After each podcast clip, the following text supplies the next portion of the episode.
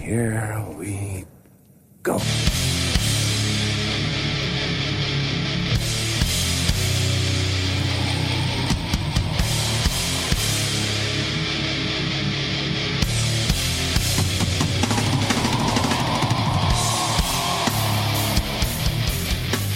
Du lyssnar på Nere på Noll, en podcast om hardcore och eh, jag sitter här eh, som vanligt med Danne Nätterdal Eh, och eh, Dan, David Olsson, Daniel Olsson är jag på att säga, det är bra. eh, hur eh, är läget då grabbar? jo, fan det är svinbra. Det är fint. Jag har precis haft ett gött snack med, med Ante från Dead Reprise bland annat som hade vägarna förbi. Han var på väg från en turné till en annan och hade några timmar över i, i Örebro. Så det passar perfekt då eftersom Ante är ett stort fan av Detroit Hardcore och Coldest Life i, i synnerhet. Och det här är ju Detroit-avsnittet i podden så det var ju en perfekt match. Precis, han kom in och klerade upp lite eh, omständigheter kring det här bandet och eh, vi ska väl hoppa in på det här ämnet också. Eh, men Vi klipper in allt i mitten. Ja, precis. Eh, Men vi tänkte väl börja från början helt enkelt med lite feedback från förra veckan då vi i avsnittet pratade om terror och eh, låtrippar kan man väl säga. Eh, partier. Låtstunder. Ja, exakt. Eh, och eh, en, det blir väl lite corrections här i början, för vi har fått rätt mycket feedback om att vi inte tog upp att Nick Jett är Edge. Men när vi pratade om terror som ett ganska eh, När man såg allt tänkte man bara, nej inte en chans. Nej, men precis. Men så var det i alla fall. Eh, kan svina nykter, har vi lärt oss. ja, exakt. Eh, och en annan sak som vi var lite fel ute på var ju den här gamla Between Us-låten som hette, vad fan var det? This City Sun. Eh, Sanja. som vi trodde skulle vara namnet på nya skivan, men som visade sig bara vara ett, en gammal låt som de la upp. Men Men kul nu att- sa jag Anna att Ja. nu får skivan heta det kanske. Okej, Ja, det är ett bra namn. ja, Det tycker jag vi spikar. precis. Vi tar det beslutet. Ehm, En annan grej från förra avsnittet som, som eh, jag glömde säga som jag tyckte var rätt kul. Eller rätt kul var lite fel ord eh, i och med att eh, det handlar om det det gör. Men när vi snackade om Time Flies hade rippat Turning Point. Eh, det, ja, det klassiska New Jersey Straight Edge bandet var ju att eh, sången senare dog i knarköverdos. oj, oj, oj. Eh, så bara en liten, liten kul, kul fakta där som vi, vi glömde nämna. Mm. Ehm, Kul, kul fakta. Jävligt kul fakta. Precis. Nej, men vi får väl tacka alla som skickar in eh, åsikter och feedback och tips och sådär. Vi fick ju bekräftelse på att Trash Talk gillar gräs. Ja, precis. Vi var inne lite inte på det. sånt man spelar fotboll på. Nej, precis. Ehm, men ja, tack så mycket alla som var med i det avsnittet. Ehm, ehm, annars då, sen sist vi snackade, det var två veckor sedan, det har hänt en hel del. Ehm, jag har bland annat sett ett av eh, mina favoritbands sångare lämna bandet. Mm. Hände här i veckan faktiskt. Eh, Atlas Losing Grip gick skilda vägar med Och jag som inte ens hunnit lyssna på, det, lyssna på den. Men vi sa ju att de hade spelat in en ny skiva klart. Precis. Han Eh, hoppar av innan den är släppt. Ja, han kommer vara med. De har ju alltså Atlas Losing Grip från, från Lund. Eh, Lund slash Malmö är de väl ifrån. Eh, och de har ju haft Rodrigo från Satanic Surfers på sång sedan 2010 ungefär. Eh, de släppte sin, eller 2009 kanske det var till och med, de släppte sin första EP Horizons då. Eh, och sen så följde de upp det här med att spela in sin första fullängdare. Eh, som jag inte kommer ihåg vad den heter just nu. Eh, jo, State of Unrest heter den. Och det var ju en skiva som bara helt golvade allt annat det året, tyckte jag. Eh, och det var ju då 2011 har jag för mig. Sen dess så gick de in i studion och har befunnit sig i studion till och från vad det verkar sen, De sen måste ha lämnat den någon gång. 2011. Ja, alltså de har ju turnerat och gjort ganska stora spelningar på Gråserock bland annat. De har varit i Italien och turnerat. De har gjort mindre Europaturnéer och sådär. Eh, men man har hela tiden fått uppdateringar så här kontinuerligt under varje månad att ja, vi håller på att spela in, det här kommer bli fett som fan. De lägger upp bilder när de sitter och spelar in med en orkester, sitter framför ett jävla piano. och Det Man är ju ett varningstecken, men Ja, men man vet att de är så pass jävla duktiga musiker så man liksom ah, man vill ha den där skivan. Och de släppte ju releasedatum för Currents nu, kommer ut 16 januari eller något sånt där. Eh, och vad jag har hört så, så är den sjukt bra. Eh, som jag nämnde i förra avsnittet, att Staffan på, på Close-Up hade gett en 10. Eh, men... Kan, kan, du höra av dig till Snitting nu och be han ta tillbaks den där tian? Nej, för det här är haken. Eh, Rodrigo sjunger på plattan och han kommer, de kommer släppa den, han kommer sjunga, han kommer vara med på första turnén vad jag förstår. Eh, det var i alla fall vad deras Facebook-uppdatering sa igår. Men de har då hittat en, eh, en ny sångare som ska ta över och de har lagt upp ett nytt klipp på honom och han kommer förmodligen joina dem efter den här första turnén då. Mm. Känns spontant svårt att ersätta honom som sångare. Ja, han som steppar in då är en snubbe som heter Niklas som kommer från bandet eh, Trophies, tror jag de heter. De har varit i Örebro och spelat. Eh, han har jävligt lik pipa alltså. Eh, men det går inte att nå upp till samma liksom nivå. Det är ju klass för sig tycker jag. Eh, så det var ju ett väldigt tråkigt eh, besked nu att de, att de valde att splitta. Men liksom bandet är så pass jävla bra ändå. Så att det ska bli kul att se vad de vad de gör liksom med den här nya skivan. Rent spontant så känns det som att, nu har inte jag lyssnat på Atlas Losing Grip, men uh, att de gör, att, att den här breaken är någon typ av motsats till den breaken som Refused hade med varandra, som vi pratade om förra veckan. Mm. Uh, det känns som att Eh, Rodrigo tycker att den här skivan kommer bli så mainstream så att han inte kan vara med. Det är någon sorts motsats kapitalism här. Vad, vad, vad vet jag? Nej men eller hur. men det ska ju sägas att eh, vissa av de medlemmarna i bandet har ju även varit liksom mer inriktade på hardcore också. Jag vet att de var involverade i Nerve som var ett projekt som kördes under 2012 med folk från eh, The Cutting Edge och eh, Balance. Så, ja. Där ser man. Eh, ja, men det var den lilla ranten. Eh, ska vi gå in på Refused eller? Nej, för fan. Har vi något på dem? Ja, det har vi. Är inte den ja. punkten kvar sen tidigare? Nej, eh, har ni inte hängt med eller? Nej, fan droppa. Ja, de har ju annonserat nu tre spelningar nästa år.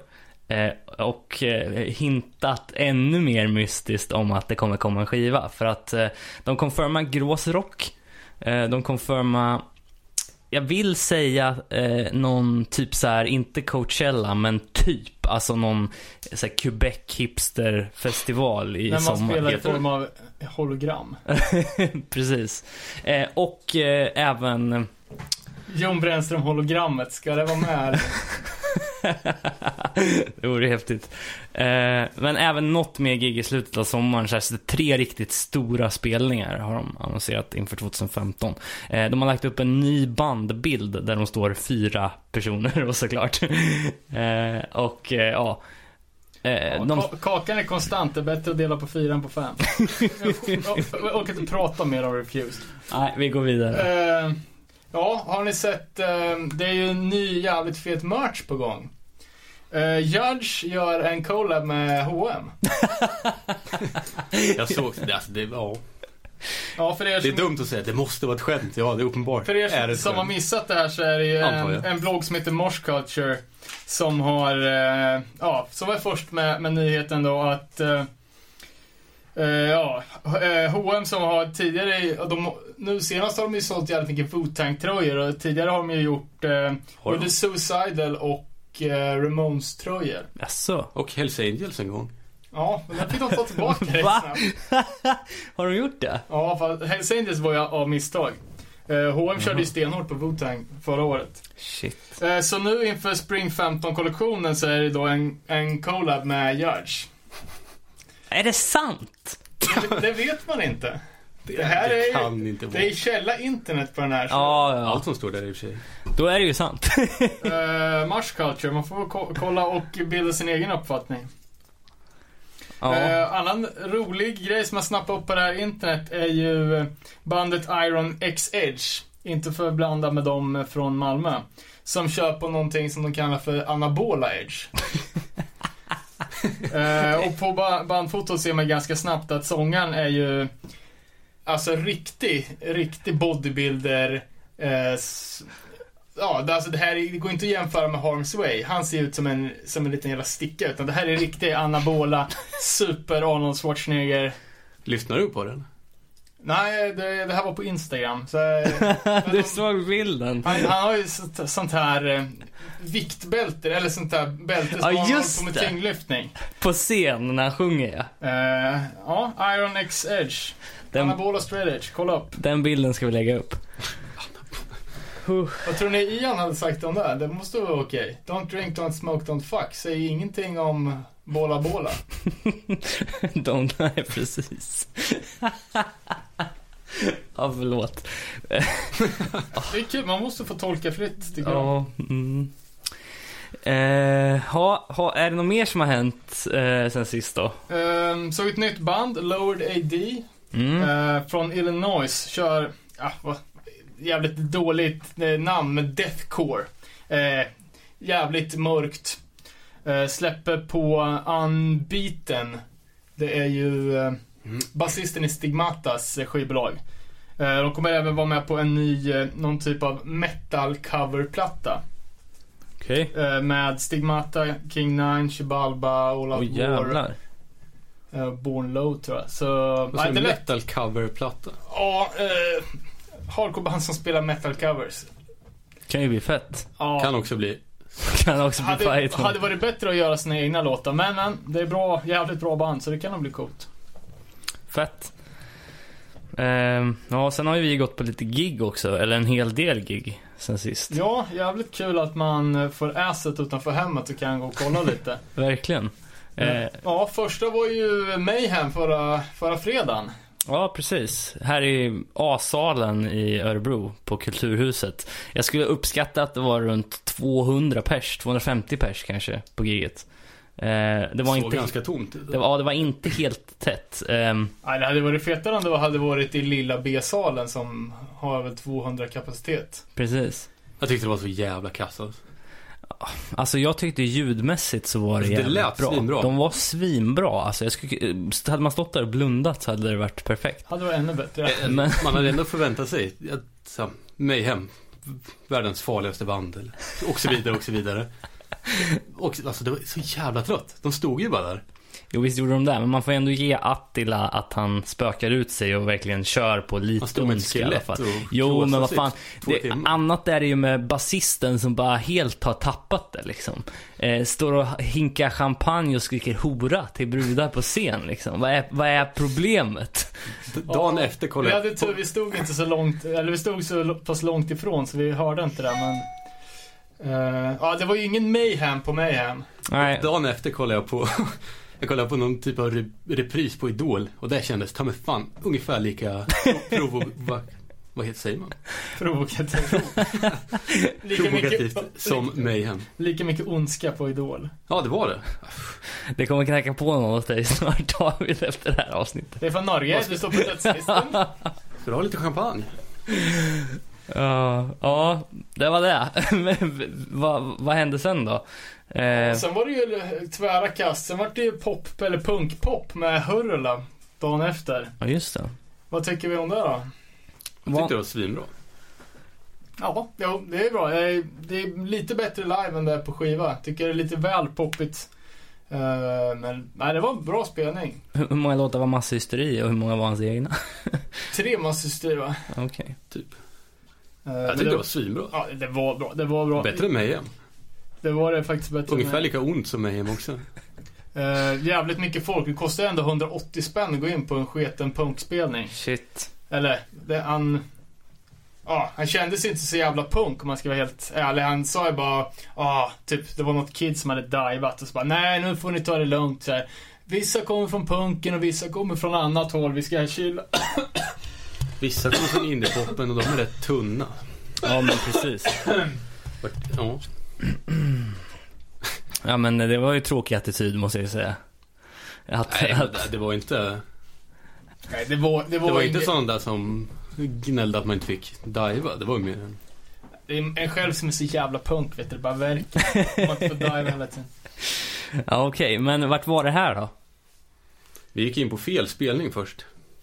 Ja, vi, så vi har faktiskt gått på nolltoleransgiget fast vi vände i dörren. Tyvärr så var det ju samtidigt så. Ja, ah, okej. Ja, det var jävligt mycket spelningar där förra helgen. Och, och även nu i helgen. Jag, eh, du var ju, både du och jag var ju på spelning både lördag och söndag. Vad såg du i lördags då? Eh, Jag var på stationen och såg på Dödsknark.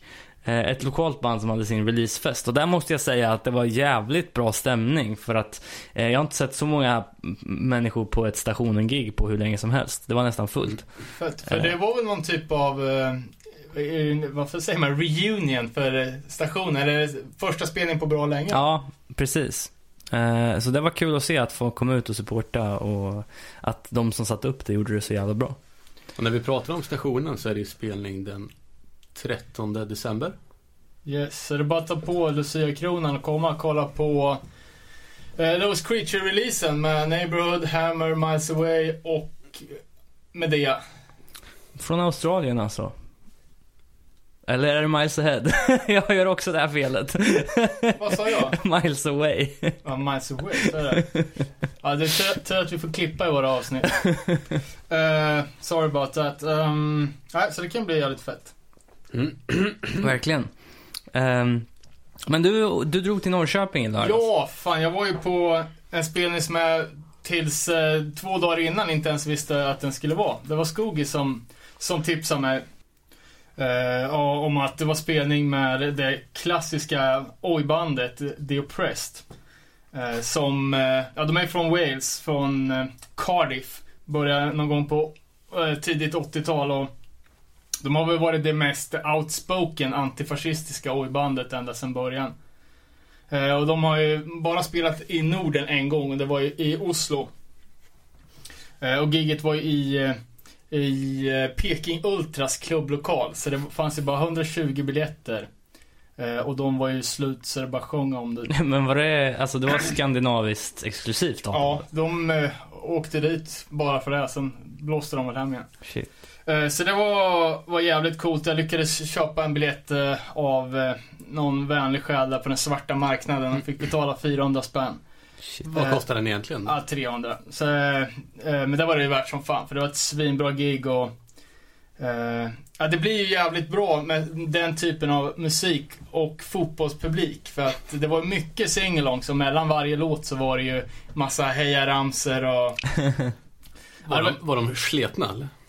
Alltså de är ju gamla. Jag måste jag kan tänka mig att sångaren måste ju vara över 60. Så han ser ut att vara äldre än min farsa liksom och eh, Men det är ju den, den musikstilen som man åldras bäst i.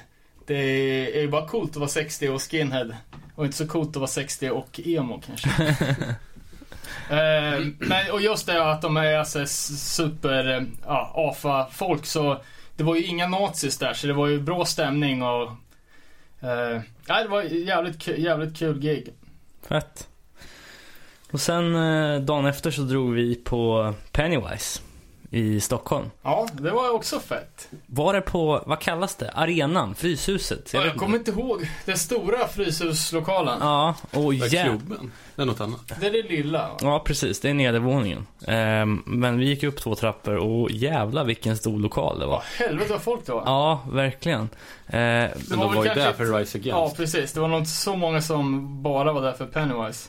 nej, men tillräckligt många som, som skrek under Pennywise att de faktiskt rev av en minor threat cover. Oj. Vilket var jävligt kul. Ja, Eh. och det, det slog mig liksom att ja, Pennywise körde ju si- sitt, sin egen tolkning med hur jävla likt eh, liksom ja, men Pe- Pennywise och Mind Threat egentligen är. Mm. Det handlar ju bara om att, att, att dämpa och markera körerna så är det liksom en Pennywise-låt. Så här. Precis. Eh, Och det var jävligt kul och för när vi bestämde att vi skulle dra på den här spelningen eh, så sa jag precis som du bara, "Ah, jag har aldrig sett Pennywise för fan, det här, det här kan vi inte missa liksom. Skit i att det är lite dyrt och du vet. Eh, sen kom jag på då att, ah, fan jag har ju visst sett Pennywise. Jag såg dem när, jag- när jag var i USA. Eh, och sen i bilen på vägen dit så snackade jag med, med syrran och så, så kom vi ju fram till att jag har ju sett, såg ju dem på eh, vad fan var det de, de spelade för fan på West Coast Riot. ja, just det. Och Just väl det. på plats så träffade jag en gammal polare som sa Fan, kommer du ihåg när vi var i Frankrike och kollade på Pennywise? så det här var ju inte alls första gången jag såg den, det var fjärde gången fast jag visste inte om det själv. ja, men det är ju lite sådär med, med ett band som Pennywise. Jag hade sett fram emot det här giget i fan tio år eller något. Och då vill man ju höra för fan låtar från man vill ju höra mycket fler låtar än vad de faktiskt hade speltid till att spela liksom. Ja, det vart jag lite besviken i och det med att mycket de var nytt eller? Förband så spelar de ju bara 40 minuter. Ja, precis. Nej, de spelar ganska blandat ändå, men Ja, det var väl bara två nya låtar va? ja, något sånt. Mm. Men jag saknar liksom Time Marches On som är en sån här riktig jävla banger och nyare låtar som Affliction liksom, kunde de, tycker, de, tycker jag att de kunde ha spelat. Men, Ja, man fattar ju att det inte skulle bli några låtar från, eh, vad heter den? All In? Vet du den där? Den, Eh. den skivan som Souley sjunger på. ja, precis. Eh, Som eh, faktiskt är jävligt bra. Den är svinbra. Eh, Det, jag skulle nästan säga att det är Pennywise bästa moderna platta. Mhm. Eh, och jag, jag fattar inte riktigt för Jim sluta skulle väl vara farsa och författare på heltid och eh, Souley från Ignite tog över. Men sen slutade han direkt. Vad, vad var det Ja, om? eh, det förklarar han faktiskt när jag var såg Unite nu i våras på Gråsrock. Att han eh, hade en eh, surfolycka tror jag det var. Eh, när, där komplikationerna blev att han blev inlagd på sjukhus med ryggskada. Och fick eh, lära sig att gå igen. Eh, från början liksom. Han vaknade upp i sjukhussängen och kunde inte gå. Ehm, och vi som ja, gillar Ignite vet ju att de har inte släppt något nytt sedan 2006. Men de Och- spelar då, där du såg dem? Eh, ja, precis. Eh, han, han har ju tagit time off sen kort efter att han släppte skivan med, med Pennywise och gjorde, väl gjorde någon turné med dem. Eh, och då liksom rehabiliterat sig och nu faktiskt på riktigt gått in i studion med Ignite. Och eh, som jag förstod det så skulle nya plattan komma ut under 2015. Ja, det är ju superpepp alltså. Ja, Ja, de, alltså, när jag såg dem nu på, på Gråsrock så rev de av ett set med liksom bara bangers. Men den bästa låten var den som man inte kände igen och det var en ny låt. Ooh. Så Ja, shit. det blir kul. Stannar ni på Rise Against då? Det gjorde vi, men helvete vad dåligt ljud det var. Det var inte bra, men jag tror att det hade mycket att göra med, som, som du sa Dan också, eh, att Rise Against har varit ute på liksom jävligt lång turné nu och det kändes i hans röst liksom. Det var skar sig. så. framförallt på när han skulle till att prata. Det lät, ju, lät ju riktigt slitet. Eh, gick inte riktigt upp mot eh, när vi var och kollade på Integrity i Oslo. Just det. Eh, och eh, ja, alltså Integrity-låten, det, det, lät det lät ju bra. Men när han pratade, det kan vara fan det sjukaste jag hört. Det, liksom, tänk den här strupcancerpatienten med, Med dosan. vo- voiceboxen fast distat tusen gånger värre. Alltså, han krax. Han kraxar. Ja, helt sjukt. Nej, och jag måste säga att jag tyckte att det var lite otajt också. Eh, Men jag lyssnar så jävla mycket på Rise Against på skiva så att man hör ju minsta lilla liksom. Eh, Ja, nej. Ja, jag har aldrig hört dem, så det var väl... Eller jag har hört någon, någon ballad på radion där, så jag vart positivt för, ja, förvånad. Jag trodde det skulle vara bara sån där radiomusik. Eh, ja, det, det om det. Ska vi hoppa in på Detroit kanske? Ja, jag har några korta här. Nyheter okej. bara. Så att eh, Repentance har också spelat in nytt. Ja, just det. Eh, ny LP inspelad. Eh, och sen la jag märke till en annan liten intressant grej här. Eh, eh, någonting som kallas för Endit Movement. Eh, och Har det är, med neglect att göra? ja, precis. Eh, handlar om att man ska ta livet av sig. Nej. Det här är alltså en Facebook-kampanj mot slaveri.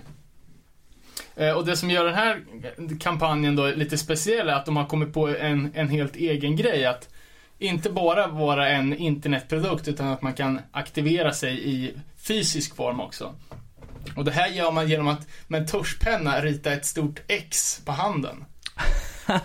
eh, så det, det finns det mycket folk som, som ställer upp på den här kampanjen och skickar in sina bilder när de har uppexade nävar och de har tryckt upp tröjor med X på och kepsar och grejer. Det 230 000 för, eh, likes eller fans på fe- Facebook. Ja, du ser. The movement is spreading. Precis. Eh, så det var ju lite intressant. Eh, de här kör med röd tuschpenna då för, för att göra Och inte det... förväxla. ja, ja, man, man kan ju undra hur folk, eh, om de inte vet om att det, det redan är en, en företeelse eller om de tror på riktigt att man kommit på något eget. Precis. Någon Eh. av 230 000 måste veta. Men jag tänker att eh, det finns ju många sådana där klassiska, liksom, snedsteg i både logger och designer liksom, som man, som man själv inte är medveten om först det faktiskt kommer ut till allmänheten. Typ, jag tänker på den här klassiska Lokum julhälsningen som alla typ har sett. Där de skickar ut eh, Lokum, men istället för ett O så hade de gjort ett hjärta. Så det blev något helt annat. L-O-C-U-M. eh, Okej, jag förstår. Nej, det gör jag inte. Nej, jag, jag googlar på det här hemma. Ja, nej men eh, så att, eh, ja. Spännande. Det blev Okej, helt paj. ja. Ja. Okej. Ja, vi har ju även fått en, ny snutchef här i veckan. Jaha. Och det är ju före detta chefen för Försäkringskassan, Dan Eliasson. Eh, som kanske är mest känd hos svenska folket för att han twittrade att han kräks när han ser eh, Jimmy Åkesson på TV. eh, och då har ju folk börjat snacka om att eh, den här Eliasson då eh, har spelat i ett punkband som har gjort eh, låten Knulla i Bangkok. och han har väl fått mycket ros från punkfolk och mycket ris från alla andra människor. Eh, så bandet Bad Boo Band eh, har gjort Knulla i Bangkok och det finns med på den här hyfsat klassiska Vägra raggarna bensin-kompen. Ja, han är polischef. Ja, Yes. Fan, det låter ju som att det är en positiv trend på gång här. Ja, jag vet inte. Han kan, han kan dra för min del. Men eh, det var ju ku- kul, kul koppling i alla fall. Ja, verkligen. Eh, Eh, Ja, fuck it. Ska vi bara snacka lite om Detroit? det tycker jag. Eh, ska vi börja med att snacka lite om staden Detroit eller? Eh, jag vet att du har lite information om, om själva, själva landsmärket Detroit. Jo, alltså det är ju... Svårt att ha missat. Det är en jä- jävligt intressant, eh, intressant plats i och med att det är mer eller mindre en spökstad nu för tiden. Eh, ja, som, som de flesta vet så har ju, har ju bilindustrin som var Detroits hjärta har ju havererat totalt. Just det. Eh, Så på 50 år så har ju eh, befolkningen gått ner med två tredjedelar. Eh, Och följaktligen står ju två tredjedelar av staden helt tom. Hur mycket var de uppe i, eller nere i? Och 700 000. Ja, ungefär 700 000 bor där och det var 3,7 miljoner under sin prime. Det finns ju en utmärkt dokumentär av Michael Moore från 1989 som heter Roger and Me som Och det är börjar... den som är i Flint. Ja, precis. Flint, Michigan som eh, kronologiserar hela stadens förfall från liksom tidigt 50, 40-50-tal till, tills då. Och, Det är väl inte Detroit? jo, Ja, men det är en förort. Det är en del av ja precis. Det är, Eh, Ja, eftersom Detroit är eh, själva huvudstaden i, eh, i staten. Eh, Så är, och de flesta städerna där kring är småstäder, så nästan allt eh, räknas ju in som Detroit. mm, Precis som att eh, Sundbyberg typ är en del av Stockholm och. Eh, men på kartan så ligger det vid Lake Erie. Som... Eller Irie. Ja, Erie. Fan vad du Skitsamma. rä- rättar mig, störiga jävel.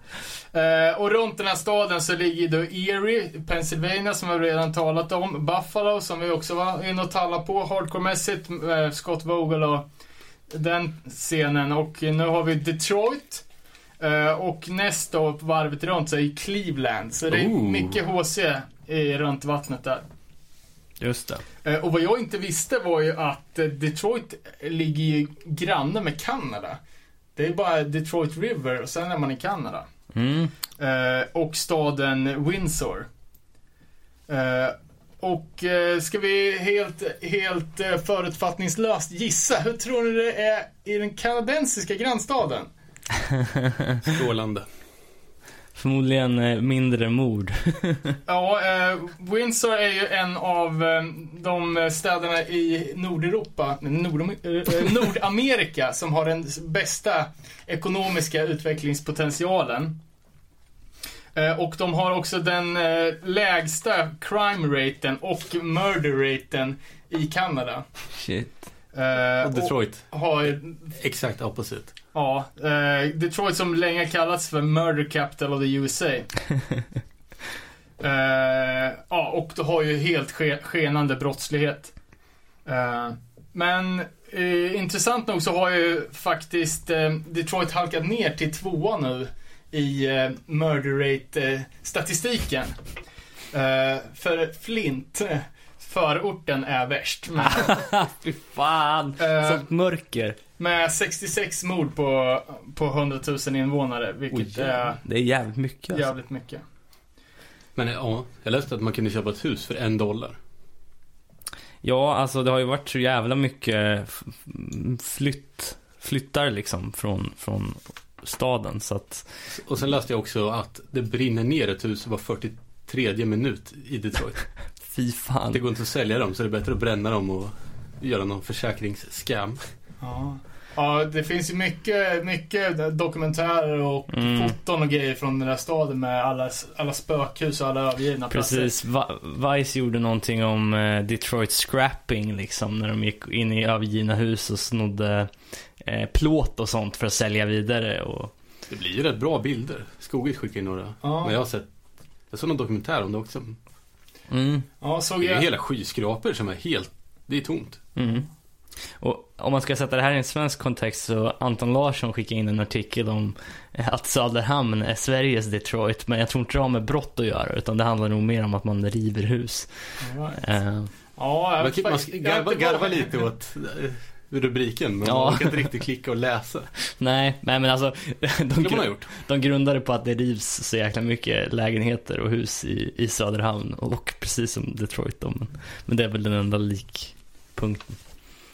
Eh, ja, fan. eh, ja, alltså vi har ju ett gäng eh, punkter och band just. ja, fan vi kanske ska ta det kronologiskt. Det blir nästan lättast att hålla reda på alltihopa.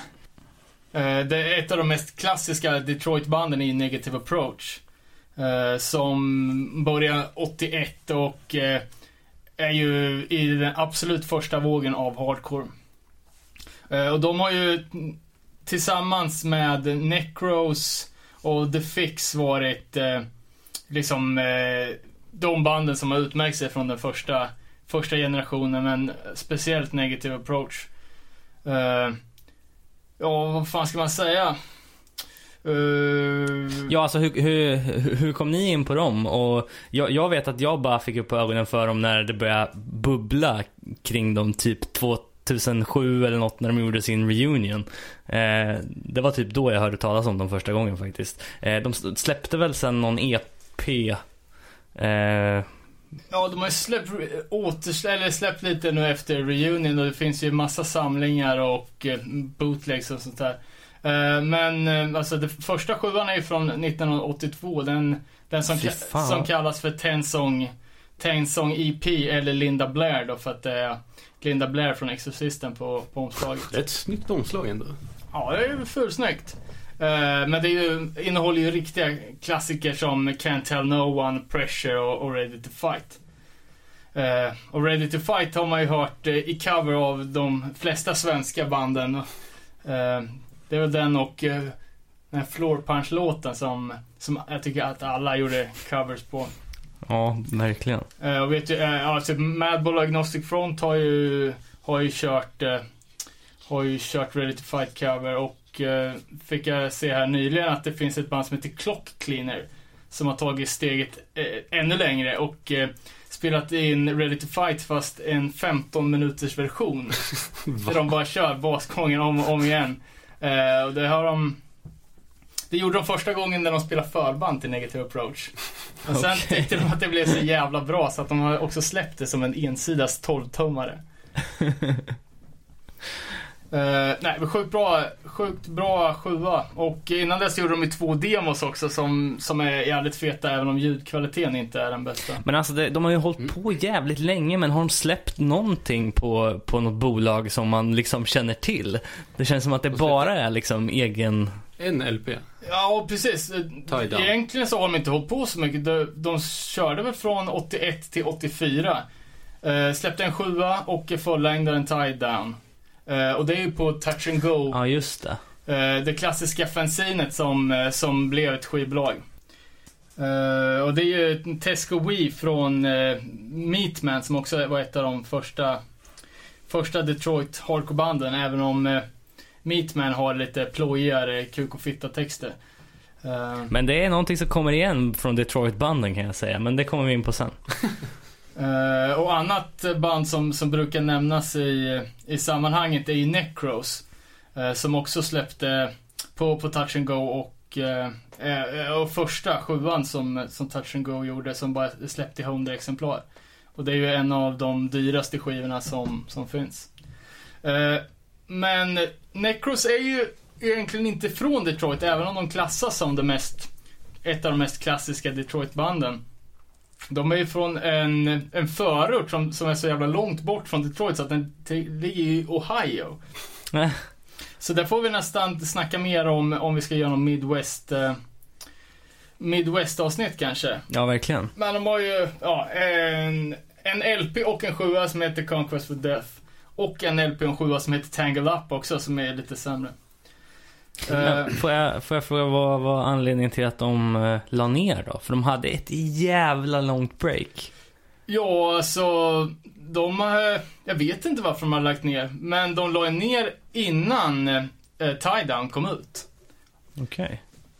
Eh, det vet jag faktiskt inte varför, va, varför de la ner riktigt. Eh, men bandet, Kanske var gamla redan då. ja, eh, bandet, eh, den enda fasta medlemmen är, är ju John Brennan, så, och det är han som är, är bandet kan man säga. Med, ja, så jävla, Bra pondus på ja, honom. så va? jävla Så pondus. jävla arg. Så jävla arg och, Han gör ju fortfarande den. ja, han ser ju fan helt jävla livsfarlig ut. gubbe. Ja, och de har för fan, har inte de typ turné på gång med Sick of It All nu? Inte, inte omöjligt alltså. Eh, jag såg i någon eh, intervju där från när de var i Ryssland och han eh, berättade ganska mycket om liksom, hur, hur han och Pete Selasker, som de säger var de två enda punkarna i Detroit. Jag vet inte. Låter väl lite, lite orimligt kanske, men han kanske tyckte att de andra inte var riktiga punkare. Eh, men att de startade bandet för att de bara hatade alla andra band i Detroit. Eh, och de ville gå in och sopa rent liksom. Låtarna var Ja, låtarna är ju typ 30 sekunder och sen gjorde en spelning på 10 minuter och bara dödade. Jag har alltid tänkt att det var typ det första bandet med den typen av attityd. I, inte bara från Detroit. Ja. ja det, det är inte så jävla många band som är så här tidiga alltså. Eh, men det kan nog ligga något i det. Det ja men det är alltså typ My Threat, första Agnostic Front och, och så ja. Ja, jag vet inte fan, men en jävligt, eh, Hårt jävligt men inte lika argt på samma sätt. Det är mer bittert. aura. Eh, och det är någonting som, som lite, jag tycker går igen i alla Detroit-banden att det finns det här mörkret. De har inga politiska texter liksom. Det känns som att eh, bor man i Detroit, då, då det är ingen idé att, att ägna sig åt politik för att det är liksom så jävla fucked så att eh, det är mest liksom hat och sen personliga, personliga grejer. Ja, eh, på tal om det. Vi kanske skulle gå in på hela eh, Courage Crew-grejen och eh, Eh, ja, en liten, uh, liten kul grej också på um, The Fix som, eh, som inte heller är från Detroit men som ändå klassas som, som ett Detroit-band som kommer från förorten Lansing. Eh, som släppte en uh, två låtars sjua som är jävligt bra, eh, Vengeance. Och de har även släppt en sjua till, typ något år senare. Men den här Vengeance är ju en av de absolut dyraste plattorna. Den har ju sålts för 2450 dollar. shit. Och med tanke på att hela skivan bara är 2 minuter och 46 sekunder. Dyrt minutpris, eller sekundpris. Ja, det är 180 spänn i sekunden för den plattan. Undrar vad det blir per trumslag. Ja, fan det kanske man ska räkna efter. Eh, men båda de, Jans Room och eh, Vengeance, är pissbra sjuor så det borde ju alla, alla kolla upp. Eh, det har även återsläppts i år på Record Store, det är en dubbel sjua med båda dem. Okej. Eh, ja, vad fan. Såg även i den här ryska dokumentären han pratar om, eller dokumentärintervjun, han, han pratar om sig som vad fan han har pysslat med eh, efter Negative Approach. Och Han hade ju ett band som heter Laughing Hyena som är, är någon typ av, jag vet inte fan, superhård grunge kan man väl nästan säga. De hängde mycket med, med de grungebanden och eh, eh, har producerat med någon snubbe som, som jobbar med Nirvana sen och alla de här grungebanden verkar hypa Laughing Hyena som, som det coolaste bandet. Men jag, jag tyckte jag läste något om att han hade gått ihop med sin tjej och gjort något. Ja men precis, det är ju Larissa som, som spelar i L7. Också ett, eh, ett av de touch and go banden. Okej. Eh, och då inte det här grungebandet från 90-talet utan det original L7. Jag förstår. Eh, och de spelar ju typ i 13-14 år. Och, var väl hyggligt stora. Eh, gjorde väl en split och en, eh, en turné med Sonic Youth och Åh jävlar. Men det, det som hände med det bandet var ju att det var ju typ mer eller mindre kaos hela tiden och de eh, Ja vet fan, typ bara åkte runt och försökte sabba och härja liksom. Mm.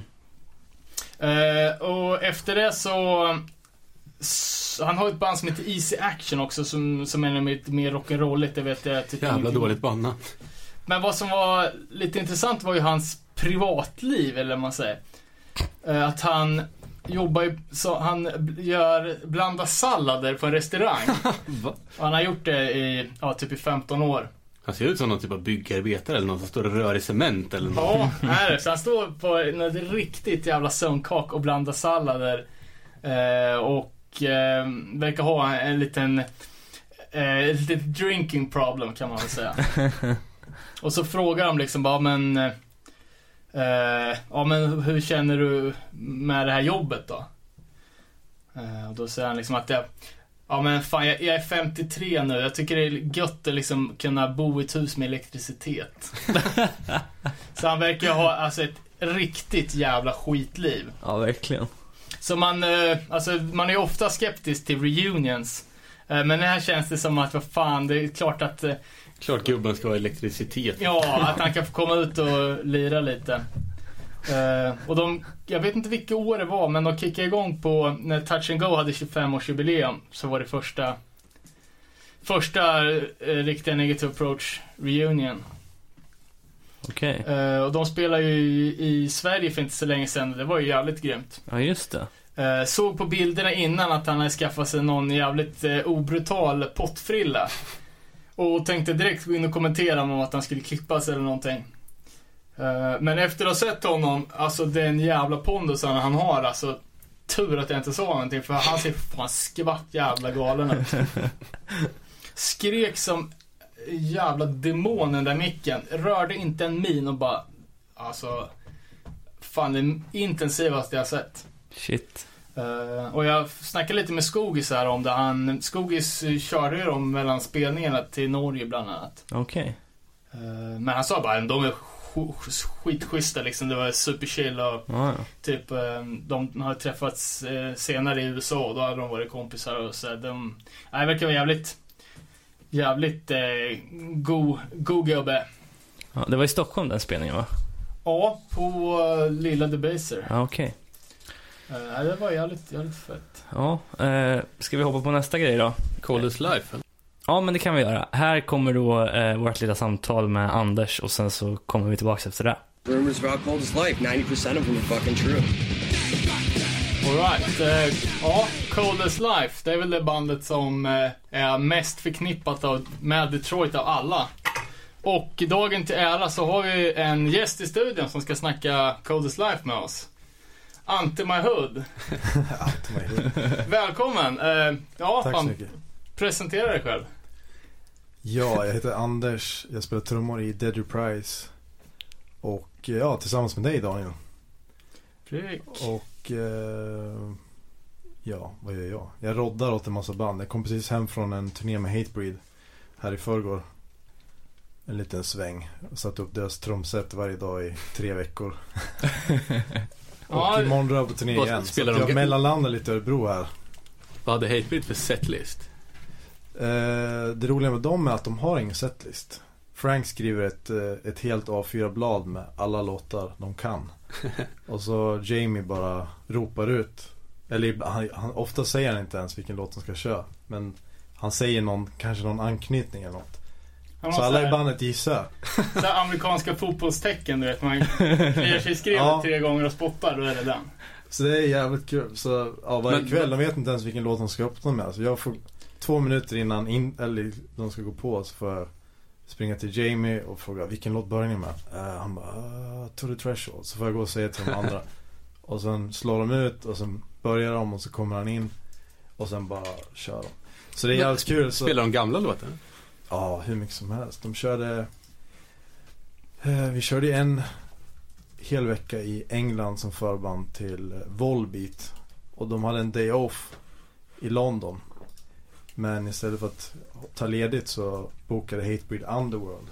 Så körde de 20-årsjubileum. Så då körde de hela Under the Knife och hela Satisfaction och lite nya Fy fan. massa Perseverance och, och sånt. Men varje dag så var det stort sett alla andra The Knife-låtar och massa Satisfaction och allt det.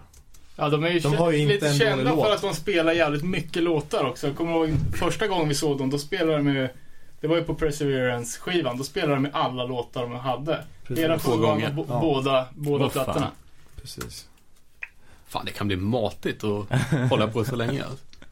Ja, de kör, vi brukar sätta timer på en timme, tio minuter, en timme, fem minuter. Så klämmer de in så många låtar som möjligt på den tiden. Eh, knappt någon mellansnack utan bara kött, kött, kött. Det var kul, det var kul. Häftigt. Coolt. Har du eh, jobbat något med Coldest Life-folket då? Eh, Jag tänker de här snabbarna har ju spelat i massa olika band och det har ju varit en del olika sättningar i Coldest Life genom åren.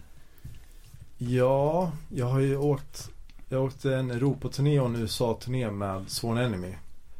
Och eh, Jamin Som spelar gitarr där då Han, han är ju en gammal CTYC snubbe Han har ju växt upp med alla i Colors Life. Och Gook då som är basisten i Colors Life Han var ju med och startade upp Sworn, Sworn Enemy med Lorenzo. Så att eh, lite anknytning har man väl till dem. Mm. Ja de sov hos mig när de spelade i Örebro så sov de hos mig. Jag bjöd på stuvade makaroner och jänkare som de är klampade de in med skorna på. Eh, la eh, skorna på soffbordet och... Men de... De eh, De gillar makaronerna eller? Ja, jo, de sa oh, this is like uh, cream cheese. Eh, men ja, de gillar det. De verkar, verkar ju schyssta. De har ju, alltså man eh, blir lite lätt nervös bara att se dem men de verkar ju vara schyssta snubbar. Det sa ju Skogis som bokade spelningen. Att eh, Ja. de var jävligt... Ja, de var ju hur lugna som helst. De var nog rätt trötta då också men det var ju knappt så att de drack eller någonting. Det var ju liksom eh, De spelade och chillade. Eh, men ja, vi spelade ju med Sworn Enemy. Det var ju på den här Firestorm Fest turnén. Earth Crisis Reunion turné. Med Terror, Shia Lud, Down to Nothing, Recon, Sworn Enemy. Och då var eh, en spelning i Detroit då. Och då skulle vi, ja det var ju helt jävla, helt out of control. Alltså många av de spelningarna på den turnén var ju helt galna. Salt Lake City Los Angeles. Det var knivslagsmål och poliser och stölder och det ena med det andra. Bråk och skit. Men Detroit så var det utöver turnépaketet så var det även Vil- vilket Eh. år var det här? Eh, ja, vad fan var det? 2008 eller 9 tror jag. Februari, mars 2009. Ja, 8 eller 9. Jag minns inte. Eh, men utöver turnépaketet så hade de bokat på jag tror det var, var det Tyrant Tyrant, ja det var det. och Represent X Represent X. och det var ett ganska litet spelställe. Och det var ju helt fullproppat. Eh, med all, alla liksom lokala hjältar var ju där. Och han Beast, De- de som levde. deras Chorus Life eh, roddare, han hade typ en egen mick så här. På, han, stod, han stod på scenen hela giget på sidan av. Så hade han en egen mick. Och stod och bara så här trigga folk till att slå på varandra. Och han stod och skrek under låtarna så här, Come on motherfuckers, wow, wow. Så det var ju slagsmål konstant under det jävla giget. Och sen skulle vi eh, Skulle vi sova hos någon snubbe, någon College Life, någon sån här C2AC snubbe. Eh, han bodde i Riverside tror jag. Och där vill man eh, Inte där ska man inte åka på semester. vägen ut dit, det tog kanske jag vet inte, en halvtimme att åka ut. Och på vägen ut dit så Så var det bara kvarter efter kvarter med Sönderslagna hus, utbrända hus, upp och nedvända bilar typ som brann. Det var inget folk runt omkring. Men det, det typ stod en bil och brann bara. Apropå ingenting. Men det här var väl ett, en av dina första USA-vänder va? Eh, Det var, ja det var fan min första USA-turné. Hur, hur kändes det att komma från Norberg till, till typ det sketchigaste stället på jorden? Ja, det var ju underbart. Alltså man har ju Man har ju växt upp och lyssnat på de här banden och nu var man mitt i smeten. Att det brann lite Eh. bilar, det gjorde inget. Nej. Nej, det var ju som en film. 8 Mile där i, i som Eminem Mm. rappar om. Det, man, jag tror han passerade det på vägen ut där. Det var jävligt eh, getto. Jävligt coolt. Alltså det var ju en eh, konstant adrenalinkick på ungefär eh, hur länge vi nu var där. 12-14 timmar innan vi åkte till nästa stad. Men känd, kändes det som att, att, typ att det var farligt eller var det soft i och med att du var i rätt sällskap? Eh, ja, jag, jag har ju turnerat med Walls of Jericho också. De är ju från Detroit och de var ju där. Så kände man dem så kände man alla. Typ alla liksom välkomna med, med öppen famn liksom och bjöd på öl och det var så här. Hardcore-folk, ja, ja, men, men, men inte... kille. Han är liksom, var man med dem så var man cool. Men i vissa städer så, så var det även så att eh, jag kommer ihåg i Los Angeles då, då, då var det så att vi till och med Lorenzo sa fan nu måste vi dra för att någon kommer dö. vi hade en sån husbil vi åkte runt i, en RV. Så ja, eh, några kvällar la vi benen på ryggen och gasade därifrån. Men man eh, har ju läst sig till att det ska ju vara rätt så bra unity inom Detroit-scenen. Alltså både de liksom hårda banden som Coldest Life och jag menar att, eh, att folk backar varandras band och att det fick inte vara så mycket splittring mellan de olika hardcore-scenerna eller olika hardcore-banden och folket. Mm. Känns som att eh, ja, men man, får, man får hålla ihop med det sina om man ska klara sig typ. Ja, nej men det var en ganska liten klick där med folk tror jag. Och eh, googlar man runt lite på bilder och kollar någon filmklipp och sånt så är det, det är typ de man ser som var där. Men så var det en massa utbölningar och, och fyllskallar, annat löst folk där som de inte gillade som som, eh, som Men hur var spelställena i Detroit? Eller, Eh, Det här, det finns ett legendariskt ställe som heter Harpos. Där alla typ turnerande metalband brukar spela på. Men jag tror att det, det har precis lagts ner eller sålts och ska rivas. Och jag har hört många historier därifrån. Jag har själv inte varit där men där, där är det alltid säkerhetsvakter och sånt. Man, man får eskort med väpnad eh, ja, vakt från eh, spelställets dörr till turnébussen. Även om det bara är fem meter. För att där blir folk skjutna och rånade liksom på löpande band. Och det spökar tydligen på det här spelstället också. Harpos. Men vad är det för, för det här kapacitet var- på det då? Ja, jag vet inte. Vad kan det vara? Kanske, jag tror att det är en gammal teater. Eh, 800 000 kapacitet eller något sånt. Jag vet inte. Men det här spelstället var på övervåningen. Eh, jag, jag minns knappt. Men det var, det var en pizzeria nere. Det var jävligt centralt som var en pizzeria som var en trapp upp. Helt trashat. Så här, gamla affischer och flyers och typ graffiti på väggen. Så kom man upp och så var det som en som en, eh, jag tror att scenen var lite som i, i hörnet så här. Så var det en bar till vänster, det var bara ett stort rum. Scenen var så här halv meter hög. Och det var inte så stort, det kanske var jag vet inte, 150-200 pers eller något. Och ändå fixar de väpnade vakter.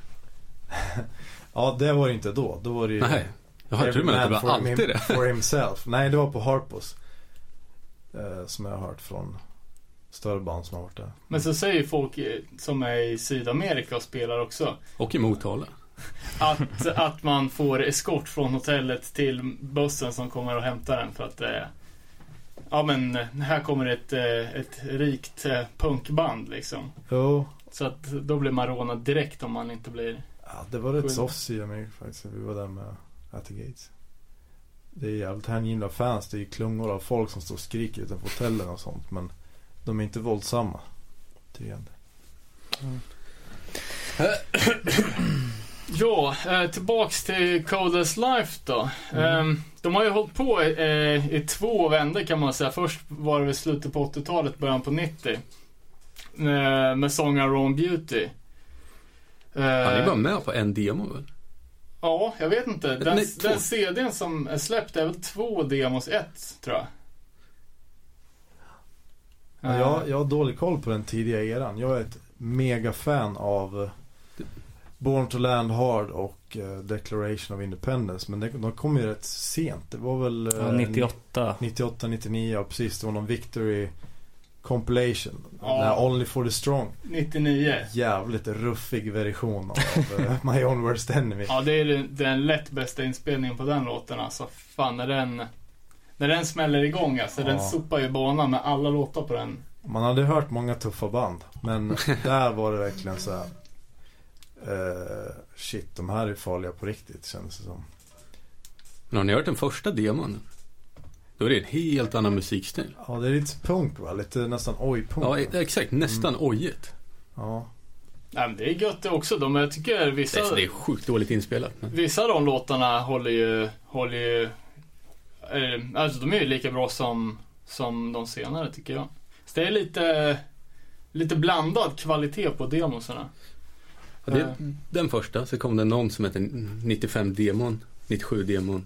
Ja men precis, för 95-demon då är de ju fortfarande kvar i punk, eh, punksoundet. Eh, men sen på ni- den demon som kom 97, då har de ju hittat det, det riktiga Codes Life-soundet. Då är det Och- och då är sångaren-? Död. På...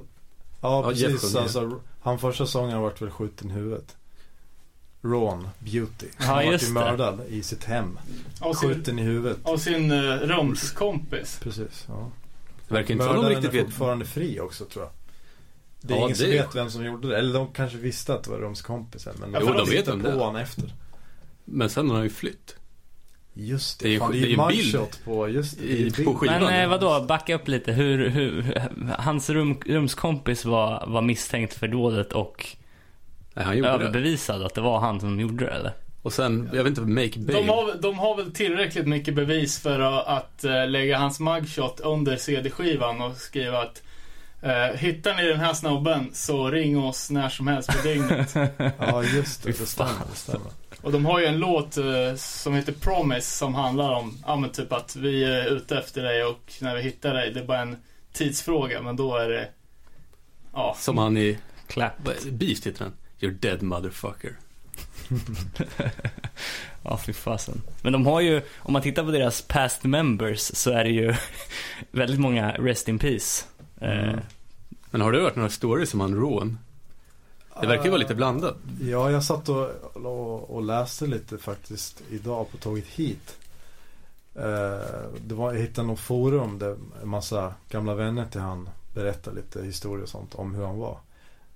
Eh, det var inga egentligen specifika händelser men det var mest att han var eh, loose cannon. Han var liksom alltid full, hög och väldigt, väldigt våldsam och oberäknelig och startade alltid bråk på spelningar och ut, ja, vad som helst. Han var en jävla troublemaker. Så att han hade ju jävligt många fiender. Och, men var det hans vän så, så, så skulle han ta en kula för vilken dag som helst. Han var liksom dedikerad kompis så på det viset. Men han hade väldigt många fiender också. Han verkar vara ett jävla svin. Ja, det verkar som att han var lite mm, gudfadern i, i den scenen på... Ja, han var säkert Men- en av de tidiga punkarna där. Som eh, lyssnade på sån extrem musik där. Som de såg upp till. Hur länge... Det, det var ju aldrig klart varför han blev skjuten tror jag. Nej. Det var ju han som sköt var ju typ Och Knarklangare- knarklangare. Ja, säkert någon. Skyller pengar eller något kanske. Men hur länge var det han sjöng i? på två demos. Ja, skivan heter åt- ni- 1988 till 93. Eh, Okej. Så jag tror... Ja, det var väl då. Sen kanske de eh, spelade innan, men... Mm. Finns de här? Är, de släppta på någon sjuor eller något? Har, är det någon som vet? Ja, det finns en, en samlingsserie med det gamla. Ja, en CD ja. Ja. Ja, just det. Men det hade de väl med på den här turnén. Det var det jag var så jävla besviken på dem när de spelade i Örebro. För de körde mest gammalt. De körde inga av de här tuffa nya låtarna som, eh, som, som jag lyssnar på. Som jag tycker är Coles Life. Med, med den rösten som Jeff har. Eh, Nej, men sagt, när, när de spelade i Örebro då, vem fan, för då var det ju inte Jeff alltså, som sjunger på, på de två fullängderna. Vem var det då då? det var sången från Dogs of War. Enzo? Eller? Ja.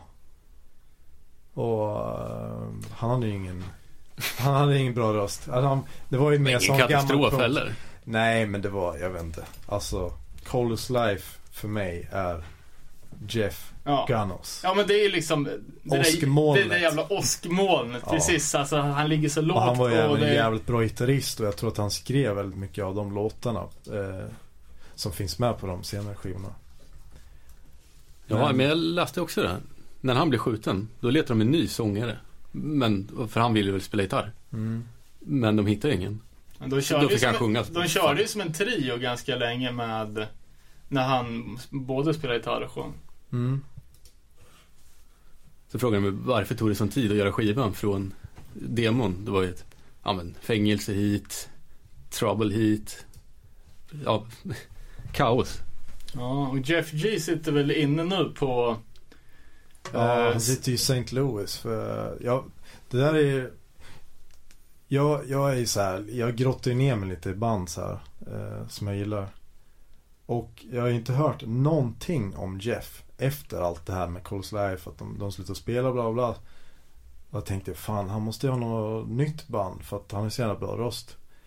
Och så, ja, han, då insåg jag att han har ju varit med i Ramallah ett tag. Ja, Ja, det läste jag också. Och Det sen, hade jag sen inte läste aning jag någonting om att ja, han inte var med dem längre heller. Så tänkte jag, fan, han, vad, håller han hus? Så jag började fråga runt lite folk som jag, som jag känner. Eh, ja, bland annat Gok då, basisten. Och han, eh, han vart ju typ förbannad, började nämna hans namn. Bara, don't ask about shit you don't, Bara, bara, bara. du har ingenting med det att göra. Nähä, okej. Leta vidare. Uh, fråga AF i, i Ringworm samma sak. Han bara, det där är, det där är gängbusiness, det där är inget som, som man talar högt om. Ja, ja, leta vidare, googla som fan. Fick inte fram så mycket, men sen såg jag någon jävla polis, någon lång så här länk, government, ba, ba, ba, ba, ba. Den var jag också inne på. Ja. Och då är det ju klart och tydligt en bild på, på Jeff. Han ser rätt tuff ut också. Han ser ut som en riktig jävla kåkfarare. Rakad med så här skägg runt mun, tatueringar på halsen. och Sånt.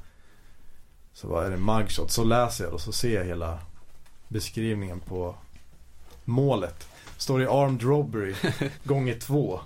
Båda är på tio år. Så han sitter ju i St. Louis då på en jävla fängelseanstalt. Tidigast 2023 kan vi se en Coldest Life reunion med, med honom. Mm. Tydligen. Men det lär inte ske, som det verkar. Men eh, innan, eller när de skulle spela i Örebro så så kommer jag ihåg att det var jävligt mycket kontroverser att eh, folk inte supportar den nya line-upen eller den, det gänget som var ute och spela. Mm. Eh, jag, jag kommer bara ihåg att det var, men jag har inga riktiga belägg. Allt börjar väl med att han, Jeff, skrev på internet någonstans att typ att ett A4 med att han Ghouls hade rippat bandet, gå inte på de här spelningarna. Ja, Gook hade gjort det. Ja, jag menar Men då är det ändå, det är ändå konstigt då att resten av bandet, alltså de Big Dog och Roy Bates, alltså det är de medlemmarna som var med på Jeffs tid. Det är skumt att de då fortfarande är med på Gooks sida. Om han ska ha tagit massa pengar och rippat dem. Men liksom. i det där brevet lät det som att han hade tagit pengarna, blåst honom, flyttat. Sen hade han, Roy, startat bandet igen Mm. och hyrt in honom igen. Jaha, konstigt. Men eh, ja. Det kanske stämmer. Just det, han flyttade till New Jersey. Jag var ju faktiskt Mm. hemma hos Gook nu. Det kom jag på nu när jag tänker efter. Eh, han bodde i New Jersey. Jag och Lorenzo var hem till han. Men han har flyttat tillbaka till eh, Detroit nu. Och eh, ja, ja, det där är konstigt. Men det kanske stämmer. Det kanske stämmer. Det är ändå sku- Men- om, om de skulle hyra in honom, om de... Ja, det måste ju Och in, varför, ja, fråga Jeff djupare kanske. än så liksom. Ja, Ja, det är säkert jävligt mycket personligt, det är jävligt, säkert lite halvskumma grejer som, som inte talas högt om. precis. Ja. Eh, Hur som helst är det ett jävligt bra band. Jag sa att de var i Finland 2000. Ja, det där såg jag. Det finns Det fanns- på YouTube. ja, exakt. Hela, det var ju skitbra. Finnarna, de verkar ju ha haft koll på Colors Life eh, väldigt länge. Vem var det som sjöng då? då? Jeff? Då var det Jeff ja. När spelar de i Sverige då? För de spelar i Göteborg. 2007 också. eller något va, eller? Ja, det Ja. var så, så pass sent. Den här återföreningen var väl, eller var det senare kanske? Nej, jag tror det var 08, typ 2007. 09. Ja. Jävligt dålig uppslutning i Örebro. Ja, jag hörde att det var ännu sämre i Göteborg. Spelar de i Göteborg på samma turné? Ja. Aha.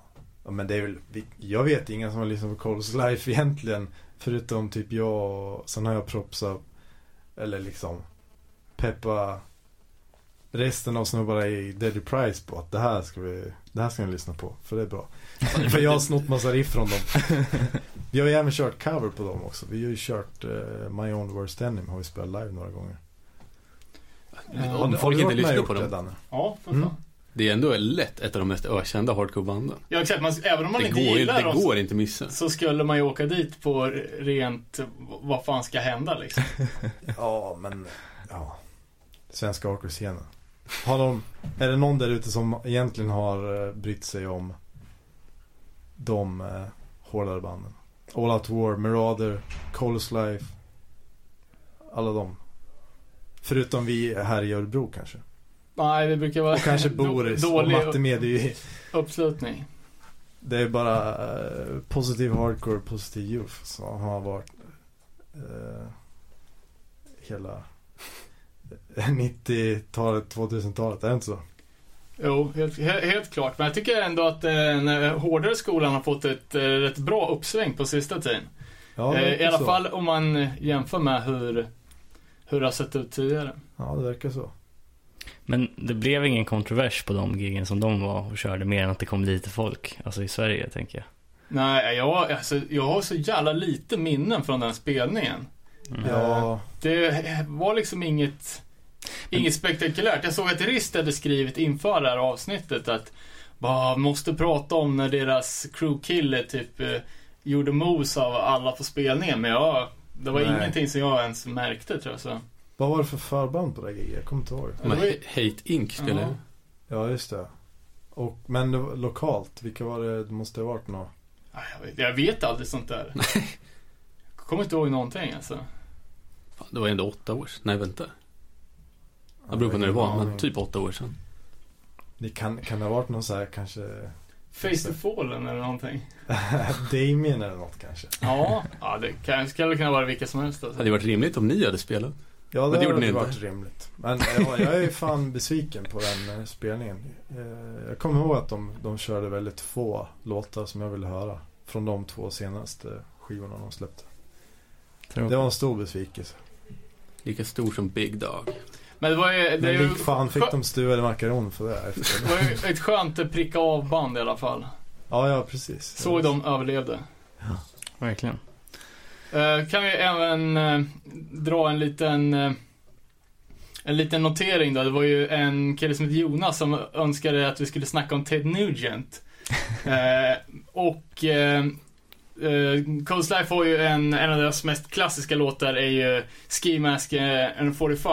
Mm. Och det är ju förmodligen eh, någon typ av eh, Ja, inspirerat av en Ted Nugent-låt som heter Do-Rag and 45.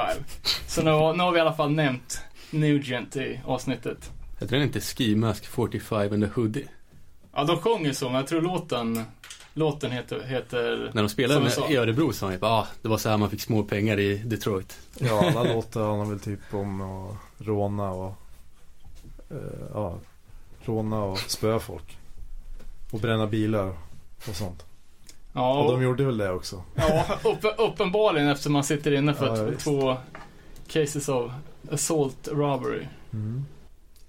Eh, har ni sett den här trailern för Detroit-dokumentären? Ja, jävlar vad fet den ser ut. Mm. Eh, ja, det är ju fan... Uh, vad måste ju ha varit en fem år sedan den, den crowdfundern uh, startade. Så det verkar inte ha blivit så mycket pengar till det. Eh, men det var ju De också... verkar ju ändå ha det en del filmat. pengar och någon tog dem och stack. Ja, ja, precis. Classic Kickstarter. Eh, och det var ju hostat av Kvinnohataren. kvinnohataren Richie Crutch. Eh, Ja, just det. Han gjorde, men han gjorde, de gjorde väl en PA Hardcore istället då, eller? Nej, det tror jag är, det är någon helt Finns det annan. inte en sån dokumentär också? Jo, Ja. Och det är inte han som gjort den? det tror jag inte. Det tror jag inte heller. Nej. Bara Han är väl bara med i den. Ja. Skumt att Lars Fredriksen var med så mycket. Ja, vad var det för skumt med det? Jag vet inte, han känns inte så jävla Detroitig. Ja, jag vet inte, men eh, det, jag tyckte det såg ut på bildspråket som om Lars Fredriksson hade någonting med produktionen att göra. Eftersom det var så mycket han var narrator, tror jag. så här superhög eh, kontrast som det är på allt han gör. Mm. Uh, det var jävligt synd att den inte blev av. Mm. Jag har för mig att jag var inne och skulle donera till den där till den där filmen och att man skulle få någonting. vet. Ge- Ger du fem dollar så får du en sticker, ger du tio dollar fem så... dollar, det får du ju för fan en skyskrapa i Detroit för nu för tiden. Ja. Jag hade fan hellre tagit en Coldest Life-sticker. Ja, men för mig så känns det som att det är väldigt mycket vet du, oklar, det är mycket oklart kring hela Detroit. Eh, eller just kring Colors Life. Mycket, du vet, jag gillar ju Mayhem som fan också i norska black metal band sånt. Där är det ju väldigt mycket historier och skrönor och sånt. Mm. Men där är det mycket som har lagts på bordet, om man ska säga. Ja, för, Intervjuer och filmer och dokumentärer. ja, för precis. Det det det, Richie säger i den här för- produ- eller den här trailern eller vad man ska säga. Att bara, alltså, alla stories ni har hört, de är sanna. Och eh, Det finns så jävla mycket. Det här, det här kan det kan jämföras med vilket hiphopband som helst eller Mm. eh, Men det finns, det är inte så mycket som eh, Som Faktiskt alla stories. Ja, det är jävligt mycket locket Jag kom på. knappt på några. Eller också är det vi som är dåliga på att gräva. Ja, jag har grävt otroligt mycket. Och frågat folk då som var med på den tiden men man får bara kalla handen nästan. De blir så här. "Pff, Det där har inte du med att göra. Ungefär. Det är väl mycket möjligt att de historierna, om de kommer fram, kanske har lite mer konsekvens för de inblandade. ja, än... kanske. Ja. ja. Mystiken eh, byggs vidare. Verkligen. Ja, det kanske bara är en image. Nej, det tror jag absolut inte. Eh, ja, vi nämnde Walls of Jericho. Det är ju lite intressant. Jag visste inte ens att de var från Detroit. Alla andra band är ju så alltså, superfronta med Detroit på all merch och säger det i, låtar och sådär. Eh, men Walls of Jericho är ju ändå det absolut största bandet Mm. från Detroit. Mm. Jag visste inte heller det. Det känns som... De känner väl LA alla kanske. till antar jag. Det är ju Eh, speciellt för att de har en tjejsångare också. Candace. Och, Mm. ja, och de, har, de har ju, de är stora. De har ju De har väldigt turnerat så jävla Ja, mycket. de har ju alltså. spelat i Sverige minst en gång om året de senaste tio åren känns det som. Ja, nu är det ett tag sedan. Men de kör ju alltid de här stora festivalerna. Men de har väl lagt Hellfest, ner, har de inte gjort Force. det? För Nej, de har då- inte släppt nej. någonting sedan 2008. Hon var ju med i Madball-videon. Ja, Candace har fått barn. Eh, Och muskler. med, Med Frankie. Frankie, ja. ja. precis. Frankie Death Before Dishonor. Jag hörde att de har startat något band ihop. Ja, det verkar som att Frankie har kört en del gigs eh, med eh, Walls of Jericho också. Istället för Chris då som verkar turnera med eh, Stick to your guns va? Jag vet inte. Jo, jag tror han spelar gitarr där. Men de är på G. Det är nog bara att hon har ganska mycket hemma med sitt barn och tyngdlyftning. Men de verkar köra. De kör ju, vet du nästa Persistence Tour. All right. MED. Har, ni, har ni hört den nya Wars of Jericho minisedeln? Nej. Är det där de sjunger så mycket eller? Det är för fan, det är rena, rena ballader. Takida-stuket med cello och piano. Det Va? Ja. Det jag har där, inte hört. Men är det inte den som Corey Taylor har producerat? Slipknot-sången? Ja, Då har han gjort ett jävligt risigt jobb. Alltså, det är Jo, helt... men eh, jag tror att han har gjort det. Jag har hört talas om Jag det. lyssnade på det på Spotify och tänkte, ah, nu är det sånt här klassiskt att det är något annat band som heter likadant som, som kommer upp då. Mm, jag men så såg... vad fan, det är samma logga. Vad, vad är det som händer? Jaha, ja men det var ett, det var ett lugnt utro. Nej då. Fem låtar och alla är ballader och Cold, eller, uh, Was Jerichos mest spelade låt på Spotify är ju en totalt menlös cover på House of the Rising Sun. Va? Ja, det är, Nu när du säger det. Om Det där var ju ganska länge sedan den här kom. det här är va? att 2008. de ens har spelat in det. Ja, det är helt otroligt. Och alltså, jag har full respekt för ett band som vill, alltså man behöver inte tugga på E hela tiden. Men om man nu ska göra någonting så, något så jävla ooriginellt som att spela House of the Rising Sun.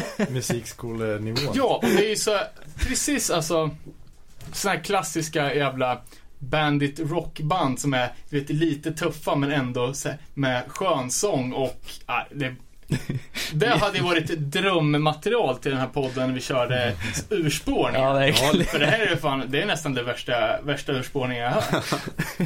Men eh, jag måste sticka in med en grej här. Nu när, när vi pratar om Walls of Jericho och tugga på E. Eh, Mike då, gitarristen. Där såg jag faktiskt igår. För att jag är vän med han på Facebook. Eh, så såg jag det här. Han har ett nytt band som heter Lockdown. Som var jävligt hårda. Right. Där han spelar gitarr och sen är det helt nytt folk. En killsångare. Eh, och eh, några andra. De hade gjort en demo, jag tror det var tre eller fyra låtar. Det lät helt okej. Så här gammal, ganska risig inspelning. Så här, ja.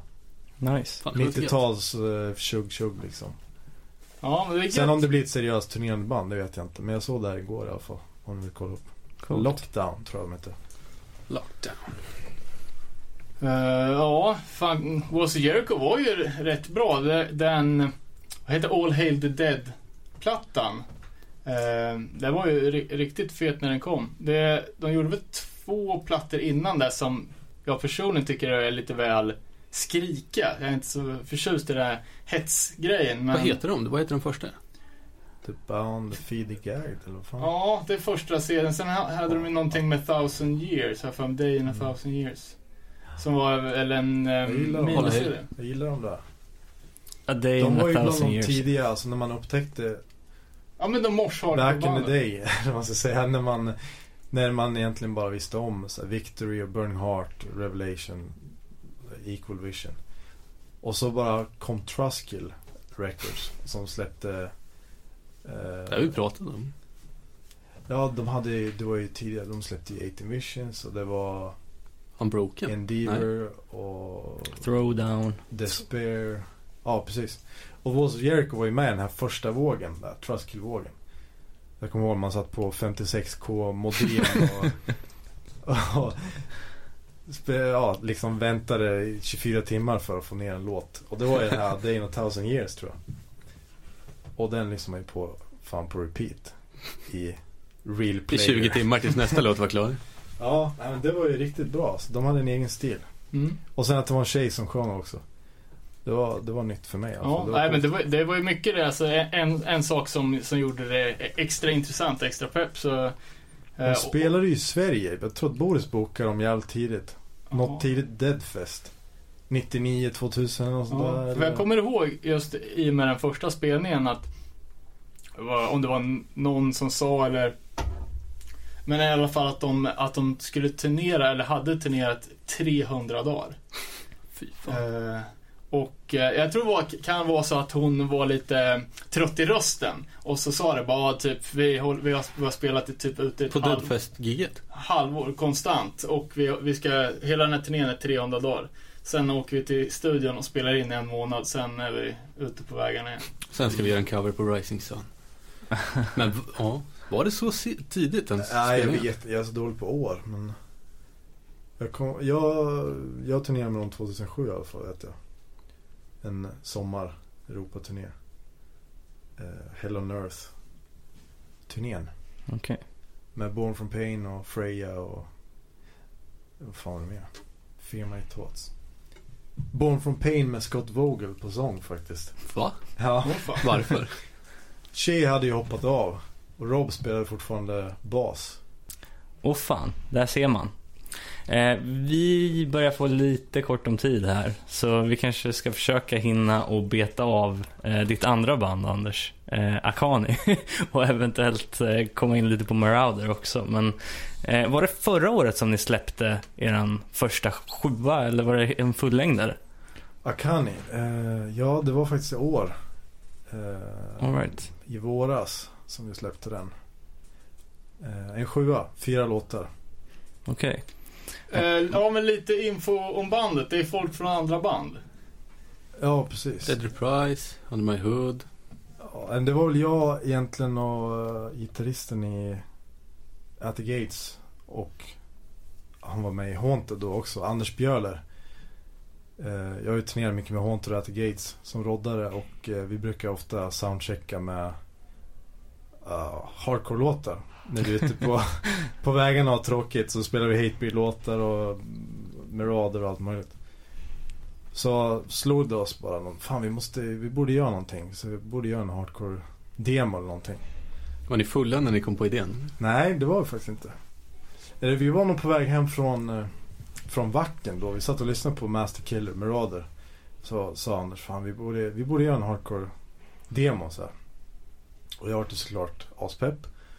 Och sen hände ingenting på, eh, jag vet inte, något år typ. Vi bara, vi fortsatte att göra våran grej.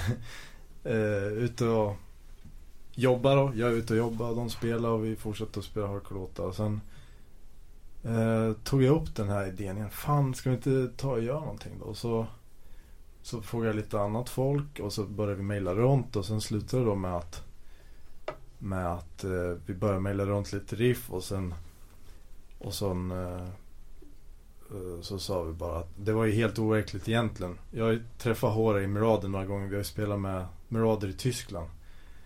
Och så har jag haft kontakt efter det. Ett av mina favoritband. Men det, jag trodde aldrig att han skulle tacka ja till en sån grej. Liksom om vi frågat han om, om han ville sjunga på, på den inspelningen då. Men han var ju på direkt. För att eh, Haunted och eh, Marauder hade precis gjort en USA-turné. Så de hade, de hade träffats och de kände varandra. Och sen eh, frågade jag då Viktor som spelar bas i Entombed om han ville spela bas. Han känner jag genom eh, Satyricon. Jag jobbade med Satyricon och han spelar bas där. Och eh, Entombed och Marauder hade också turnerat i Europa så de hade också träffats.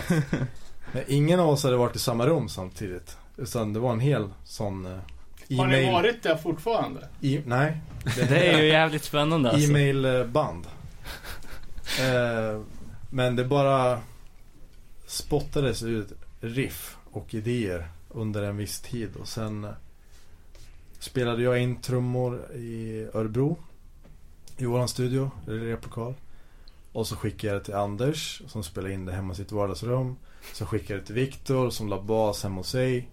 Sen skickade jag till mig och så gjorde vi en liten mix. Och sen flög jag över till eh, Coney Island, Brooklyn. Hem till Håre då. Och eh, ja, förra julen var det väl. Eller fan, är det Ja, två det var- år sedan? det- Eller var det förra julen? December förra året. Ja, precis. Tiden går så fort så jag, jag, jag, jag fattar ingenting. Hur som helst, vi spelade in, eh, vi spelade in fem låtar, men det var fyra låtar som släpptes. Eh, på Demons Run Amok som släppte senaste Dead Price skivan även. Och Mm. har släppt en massa annat. Ja, Chromax s- och... ja, precis. Det blir Sub-Zero, ja, precis. Chromax och... Ja, jä, jävligt mycket. Mycket LPs. Ja, mycket de New York-banden. Så. Precis.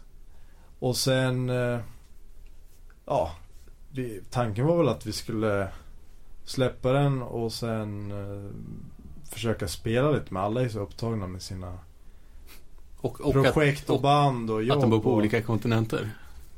Ja, precis. Men det, alla var ju pepp. Men eh, eh, skivan har snart sålt slut. Jag tror jag har två lådor kvar. Jag har kanske, jag vet inte, 35 x eller någonting kvar. Jag har haft med den på några turnéer nu med till exempel Hatebreed och Haunted och At the Gates. Så har vi sålt i merchen. Och det har varit jävligt bra respons. Så Vi håller på med en fullängdare nu och vi har ungefär eh, 13, ja, 12-13 låtar. Coolt. HR har redan skrivit texter till mer än hälften. Och eh, Anders har hoppat av för att han vill koncentrera sig på At the Gates såklart. Han ska börja tu- turnera fullt. Samma med Entombed. Så eh, just nu är det bara jag, HR och eh, Daniel Antonsson som står med på skivan. Men han kom in lite senare. Han spelade inget. Han har inte spelat in något på den förra sjuan. Men han har skrivit låtar eh, till den nya skivan. Och han har med i Soilwork och Dark Tranquility tidigare. Okej. Bor i Göteborg. Och sen eh, har jag precis nu frågat Chris Beatty från Hatebreed om han vill spela bas på nästa skiva och han tackar ja. Så att eh, vi får se vad det blir. Men eh, planen är att vi ska spela in en fullängdare i januari. Ska jag börja spela in trummor. Coolt. Och sen eh, spela in sång i april. Då är jag i USA igen. Så att eh, innan dess måste all musik vara inspelad. Men det är coolt att se när fick man följa med lite på den här sånginspelningen. Vilken... Just det, du är med och körar Ja, på sjuan. Eh, Ja, jag, jag, jag tänkte på leadsången, vilken jävla maskin han är alltså. Eh, Ja. Fem låtar, fem tagningar och sen paff, paff liksom det. Han Ja. har ju också typ den bästa rösten i, Ja, det är ju en, om inte i hardcore så typ i fan av alla liksom. Ja, det är en, en dröm för mig, helt klart. Uh, och vi har väldigt nära kontakt nu. Uh, så det är, väldigt, det är väldigt kul att han är med på det här. Han provsjöng även för Sepultura när Max Cavalera hoppade av. De flög ner han till Brasilien.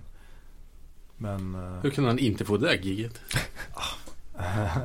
han sa lite fel grejer. Eller han var lite väl ärlig med vissa grejer. Och pratade The latest record sucks. Nej, nej, det var lite andra grejer. Om Phil Anselmo tror jag. Han har berättat det där men det är ingen som jag ska säga högt här. Mm. Men, uh, nej, det är jävligt kul att göra den grejen. Eh, Ja, så häftigt. förhoppningsvis då nästa år. Fullängdare och förhoppningsvis lite gigs med det här Det vore bandet. ju riktigt coolt. Hoppas vi får Kanske se det i Sverige höst eller något. Men vad har det fått för respons? eh, Alltså, man vet ju eh, mest liksom hardcore-folk att, att, eh, att folk gillar det. Men hur har det fått, vad har det fått för respons i metal-svängen då? Eh, ja, väldigt bra. Eh, det, var ju, det kom ju upp snabbt. Det, vi hade ju lite, lite otur i, i och med att eh, precis när vi släppte nyheten om sjuan och att allt var inspelat och klart. Och så vart det liksom, alltså det är ju, alla känner varandra, det är ju ett kompisgäng så men ändå vart det skyltat lite som ett All-Star band och just när den nyheten släpptes på Blabbermouth och allt det så släppte ju även eh, Max Cavalera, något nytt jävla band med någon från Mastodon och Dillinger Escape Plan. Och det var något eh, Drömriket i Sverige, något jävla All-Star band med In Flames och Hardcore Superstar. Och, Så det vart, det vart en liten Okej. Kan, Det kan, tänka, försvann i, i mängden där bland alla All-Star projekt kan tänka mig att uh, At the Gates, eh, det var väl uh, i samma veva som att det vart offentligt att de skulle spela in nytt också. Ja, jag tror det. Ja, precis. Men alltså det är ju ett... Eh, det är för Anders del och Viktors del så var det att det skulle vara ett hardcore-band. Det skulle liksom inte vara någon metal-riff och sådär. Utan det ska vara enkelt, punkigt. Eh, och så. Så... Eh, jag trodde att många liksom renodlade At the Gates och metal-fans skulle snacka massa skit om det då. Men kommentarerna under nyheten släpptes sådär, det var ju bara positivt. Till och med På Facebook och mail och jag skickar ut tröjor och skivor till, till hela världen från. Så det är jävligt kul. Fett. Fett. Ja, det ska bli kul att se hur den nya låter. Hoppas vi kan få spela upp någon låt. Vi kanske kan avsluta hela den här grejen med att spela någon, någon låt från, från den gamla sjuan. Ja, det får ni göra. Om vi får. Eh, Men annars så vet jag inte om, om ni har något mer eller om vi ska call it a day. Ja, eh, vi spelar ju in det här i lite okronologisk ordning nu i och med att det är folk som har tider att passa sig. Så vi, eh, vi sätter väl paus här och sen så börjar vi om från början om en liten stund. Precis, men tack som fan Anders för att du var med. Ja, Stort- jättekul. stort tack. Jag har lyssnat på alla era tidigare eh, sessioner. Det har varit jävligt kul att lyssna på. Så det är kul att vara här. Fett. Jag vet att du sitter inne på en hel del skv- mer skvaller så vi kanske får bjuda in dig eh, till kommande avsnitt. What happens Grä- on the road stays on the road. Gräva upp lite.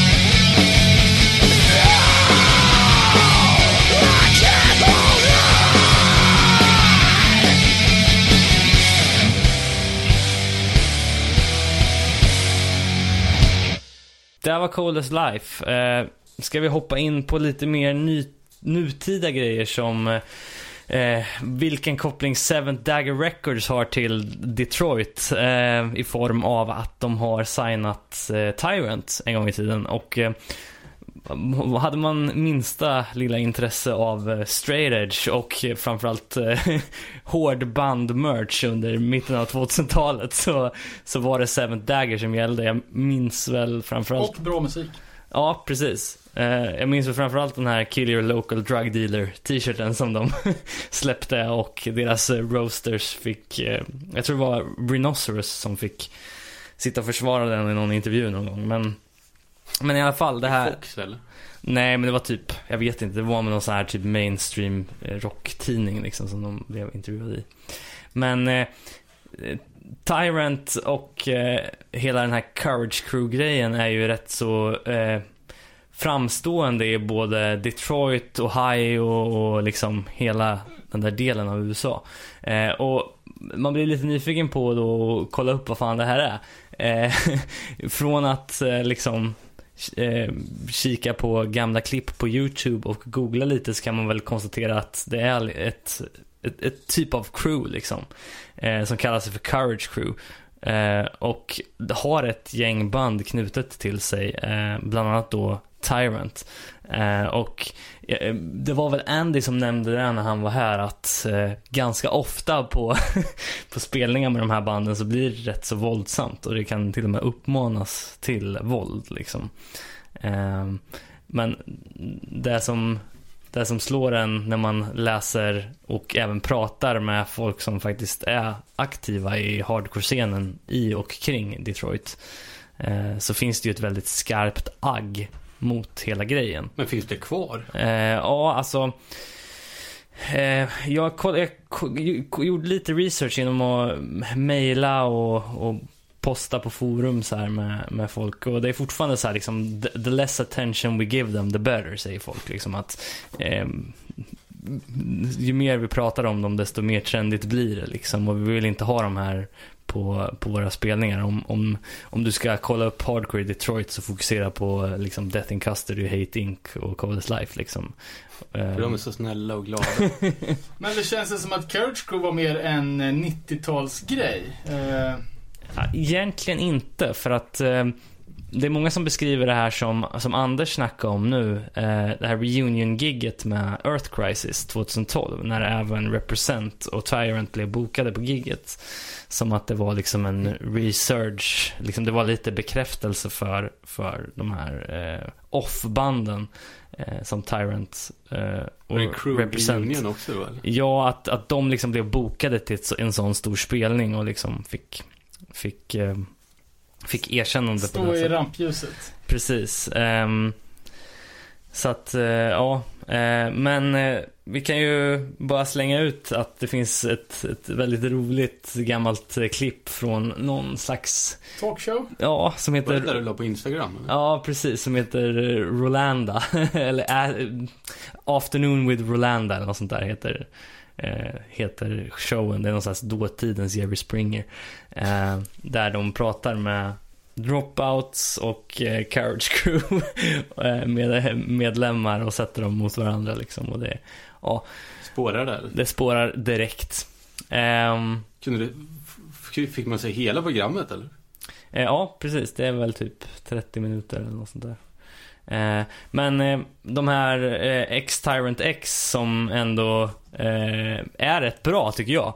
Eh, de, de håller ju tyvärr inte på längre men de släppte ju en hel del, eh, hel del bra eh, Bra. Ja, de släppte väl en sjua här på Fueled, eh, Filled with Hate för, förra året. Det kanske var något gammalt bös bara.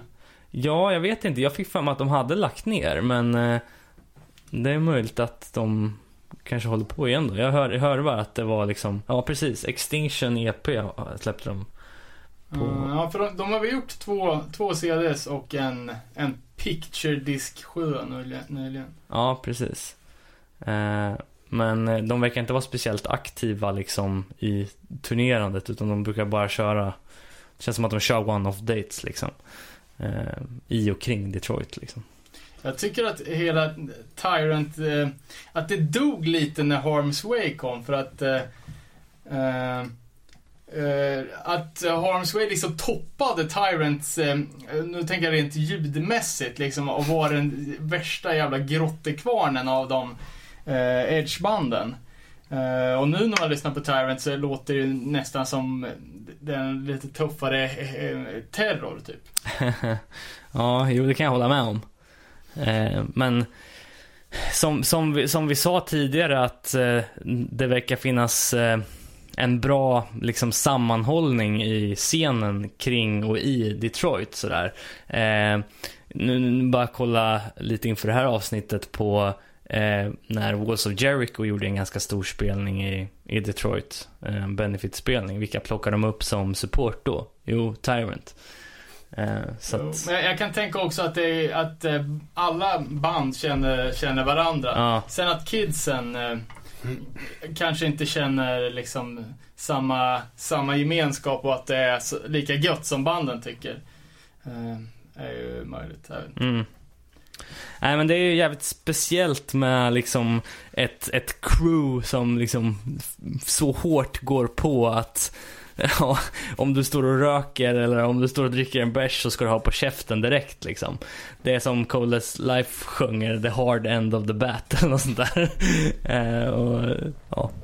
Men det är också en eh, image-grej, eller som, eh, i och med att eh, Courage Crew, alla bilder man har sett så är de så superpumpade snubbar med, med massa eh, black and grey tatueringar och Mm. det är ju extremt mycket straight edge grejer och jag menar som, vad he- heter han? Dave Hayes? Sångaren. Sångaren, ja. Liksom att, ja, han är tatuerad i hela nyllet Ja. och det är sånt man lägger märke till liksom och man, då får man en, kanske lite förutfattade bilder som, som svensk eh, som inte vet något och, sitter och kollar på internet liksom. ja men var det de precis. som posade med Will Smith på någon bild?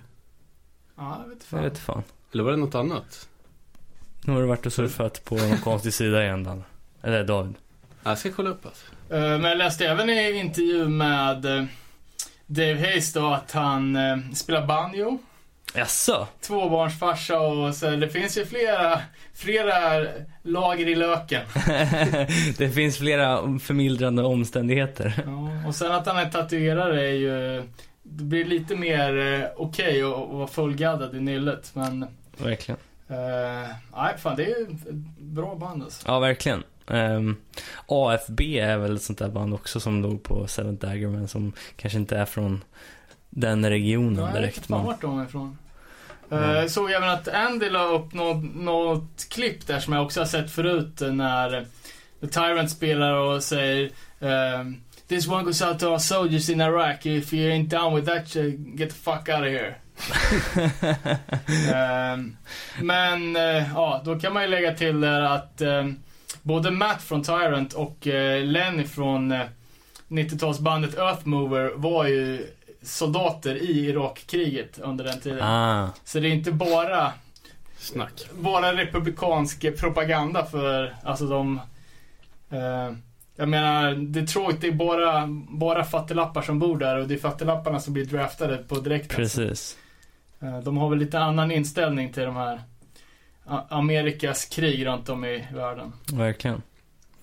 Ja, nej men ehm, vi lägger väl upp det där, den där lilla talkshowen någonstans. Får folk kolla in den. Det är Och underhållande. med Will Smith. Precis.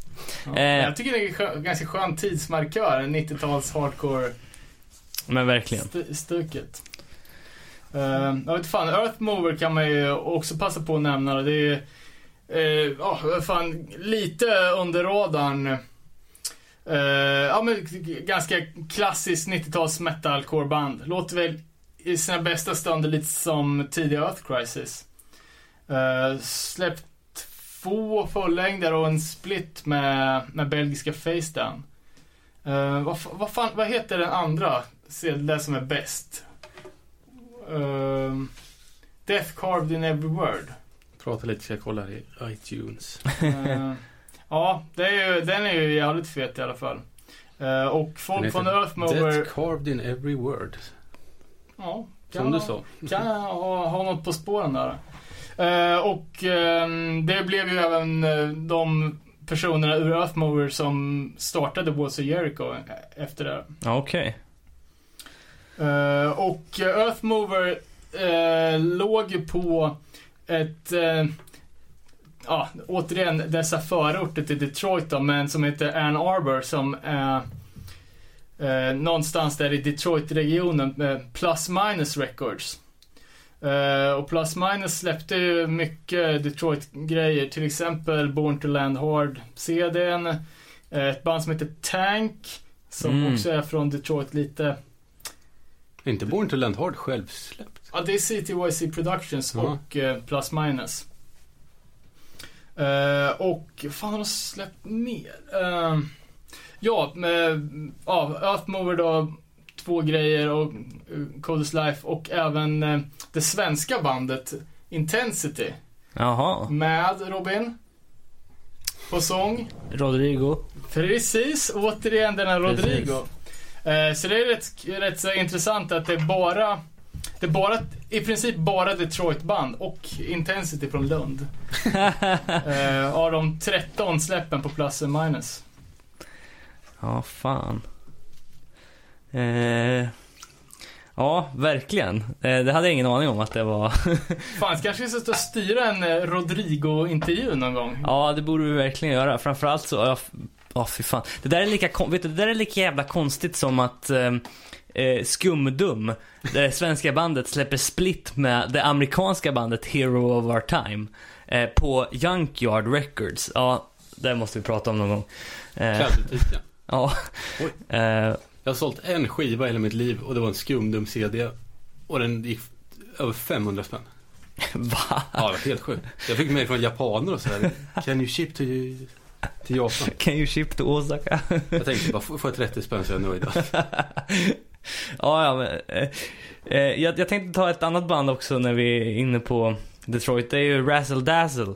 Eh, där har det ju gått ut för kan jag säga. Eh, jag såg inte, jag vet att de har spelat i Sverige någon gång. Eh, det är ju alltså, vi, vi nämnde tidigare om att det är mycket kiss och bajs. Eller något, eller oseriösa grejer. i- Från vissa hå- håll. Ja, Eh, jag såg någon jävla eh, video där, ser ut som något frat party typ. ja, precis. Nej, Men de de, har gjort en LP som ser ut som en pizza. jo, Som en precis. pizzakartong. Det är ju Ja, men, oser- ja, det är Strictly Saucers. Ja, precis. Våffelhyllningslåten. Där de bara snackar om att de käkar våfflor. Ja men de sjunger ju bara om eh, runda maträtter. ja, det är kanske så det är. men eh, det hände ju något sen. Jag vet inte fan, de håller ju fortfarande på tydligen. Men eh, jag ser att sångaren rockar The American Eagle tatuerad på bröstet. Så jag antar att Love it or leave it. ja, även där blev patriotiskt. Det är någonting som jag har sprungit in här när, vi har, när jag suttit och googlat på, på Hardcore Detroit. Jag har hamnat jävligt mycket på så här patriotbloggar och sådana där saker. Eh, men det kanske, är, som du säger, det är mycket nationalism i, eh, i fattiga delstater liksom. Eh, ja. Men eh, Razzle Dazzle vet jag i alla fall har spelat i, i Sverige, typ. Jag tror de var på något Deadfest faktiskt. Jaha. Nej. Eh, jo, men jag, kan de inte ha gjort. jag vet att det var i Linköping. Men jag vet inte om det var... För jag vet att jag har Jag får polare... för mig att de har spelat typ Trollhättan eller någonting. Ah.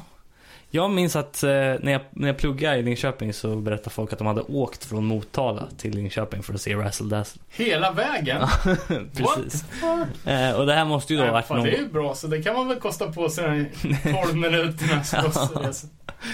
Eh, men ja, speciellt band i alla fall. Ja, Ska vi prata lite om de andra nya banden? Ja Kan eller vi ta vi, de vi gillar? vi lär väl snacka om The Alliance, som... eh, Som jag måste... Det är ju topp tre Detroit-band. Coldest Life, Negative Approach och The Alliance. Som... eh, Är rätt så... Und, eller jävligt underskattade. Jag tänkte ju säga det. Det känns som inte många lyssnar på det. Eller ens har hört det. Nej, ja, det här blir ju en eh, riktigt varm rekommendation. Eh, och då speciellt den tredje plattan, Hit 'em Up. Eh, som är pissbra. Från eh, 2007 och bandet eh, har spelat sedan 2000 blankt. jag tänkte precis säga det, om de har släppt tre plattor så har de hållit på ett tag. Ja, och en, eh, någon typ av CD-demo. Eh, Och en rapkarriär samtidigt. Ja, precis. Eh, Hermaps avslutas ju med en hiphop-låt som för en gångs skull i, när hardcore-band gör hiphop så den är faktiskt bra. Okej. Eh, och eh, sångaren Joey Knuckles är ju nu för tiden någon typ av heltids-hiphoppare i eh, Suicide Kings. Ah, okej. Eh, och de har ju, det senaste projektet är ju någonting ihop med Demigods som du gillar Robin. Ja, precis. Eh, så även att Saigon och MOP var, eh, var någon feat på den plattan. Fett. Eh, men ja, det är jävligt, jävligt grymt band. Släppte två plattor på tyska Grapes of Wrath. Men den sista plattan så ja, sk- skiftade de om lite i, i uppsättningen i bandet och spelade in och släppte helt själva. Eh, och eh, alltså ljudet är mycket bättre och eh, alla låtar på skivan är pissgrymma. Fett. Och man märker lite att han, han har hiphop Rytmen i blodet. rytmen för det är jävligt, bra sång och jävligt, jävligt varierat. Så det, det blir svängigt och mycket down to life texter. Och såklart då Detroit, det är mycket, det är mycket hårda, hårt snack också såklart. Mm. Fett. Eh, så det, det är jä, jävligt bra underskattat band. Ja, det blir att kolla in. Jag har inte hört dem så att jag har bara hört eh, Suicide Kings. Ehm, ja, Har vi något mer? har vi något mer eller ska vi, ska vi gå in på refrängen? Fan, vi har hållit på här i två timmar och klockan börjar bli sent. Åh fuck vad lite energi där nu alltså. Det finns... alltså vi har inte ens snackat om, om alla de nya banden men det känns som att jag, jag har inte orken till att hålla tempot uppe så mycket längre. Nej, men Min alltså, sockerkick börjar ge med sig. precis. Ehm, kan jag ju nämna Bloody Knuckle Combat som eh, det är lite samma gäng som eh, The Alliance och samma tid som eh, också är jävligt bra. Har en video som är eh, Låten i sig är inte svinbra direkt men jag tycker det är någonting som bara osar sig jävla mycket Detroit. och Det är så extremt getto. Alla är fula, det är så jävla otrendigt och det är Ja, det, det är jävligt coolt. Uh, tycker vi borde lägga upp den videon i, i feeden så alla får se för det Det känns Uh, Ja, det, det är fan en fröjd för ögat. Fett. Och vad fan var det där som eh, Anders nämnde nu? Locked down, eller vad hette det? Ja, vad fan var det? Det vet jag inte. Eh, det var ju något nytt band också som, som hade kommit nu. Eh, Gitarristen i... i Walls of Jericho. Oj, Ja, nu är det trots det.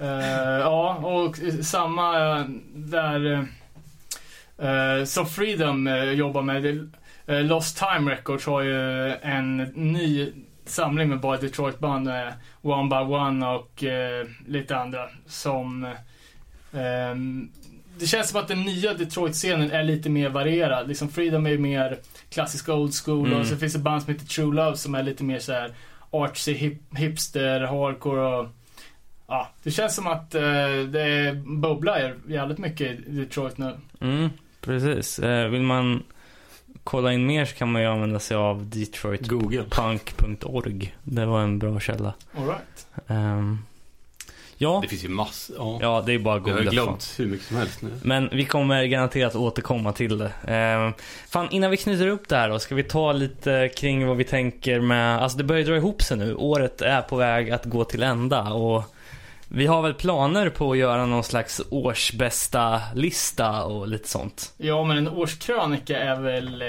är väl givet. Absolut. Eh, men, Ja, det är ett bra tänk där. precis. Eh, vi, vi diskuterade det här lite i helgen Danne. Eh, hur, vi, skulle ta och lägga upp det. Men vi... vi eh, Men kan vi inte bara ge, ge folk i, eh, i uppdrag att fundera på lite listor så kan vi väl eh, samla in lite topplistor här. Så allt eh, eftersom tiden går så presenterar vi det i årets sista avsnitt. Ja, men det tycker jag låter skitbra. Eh, annars så eh, rullar vi väl på som vanligt igen om, om två veckor. Har vi något ämne? Ska vi spika det här nu direkt? Nej. Nej. Eh, vi har väl önskelåt från Skogis om, eh, om vi kan trolla fram den. Eh, från Snake Eyes Demon. Ja, men det ska vi nog ta och fixa. Annars kör vi en The Alliance-låt. Kanske gör det också. Det tycker jag. Ha det bra då grabbar, vi hörs. Tack och hej. Tack, tack.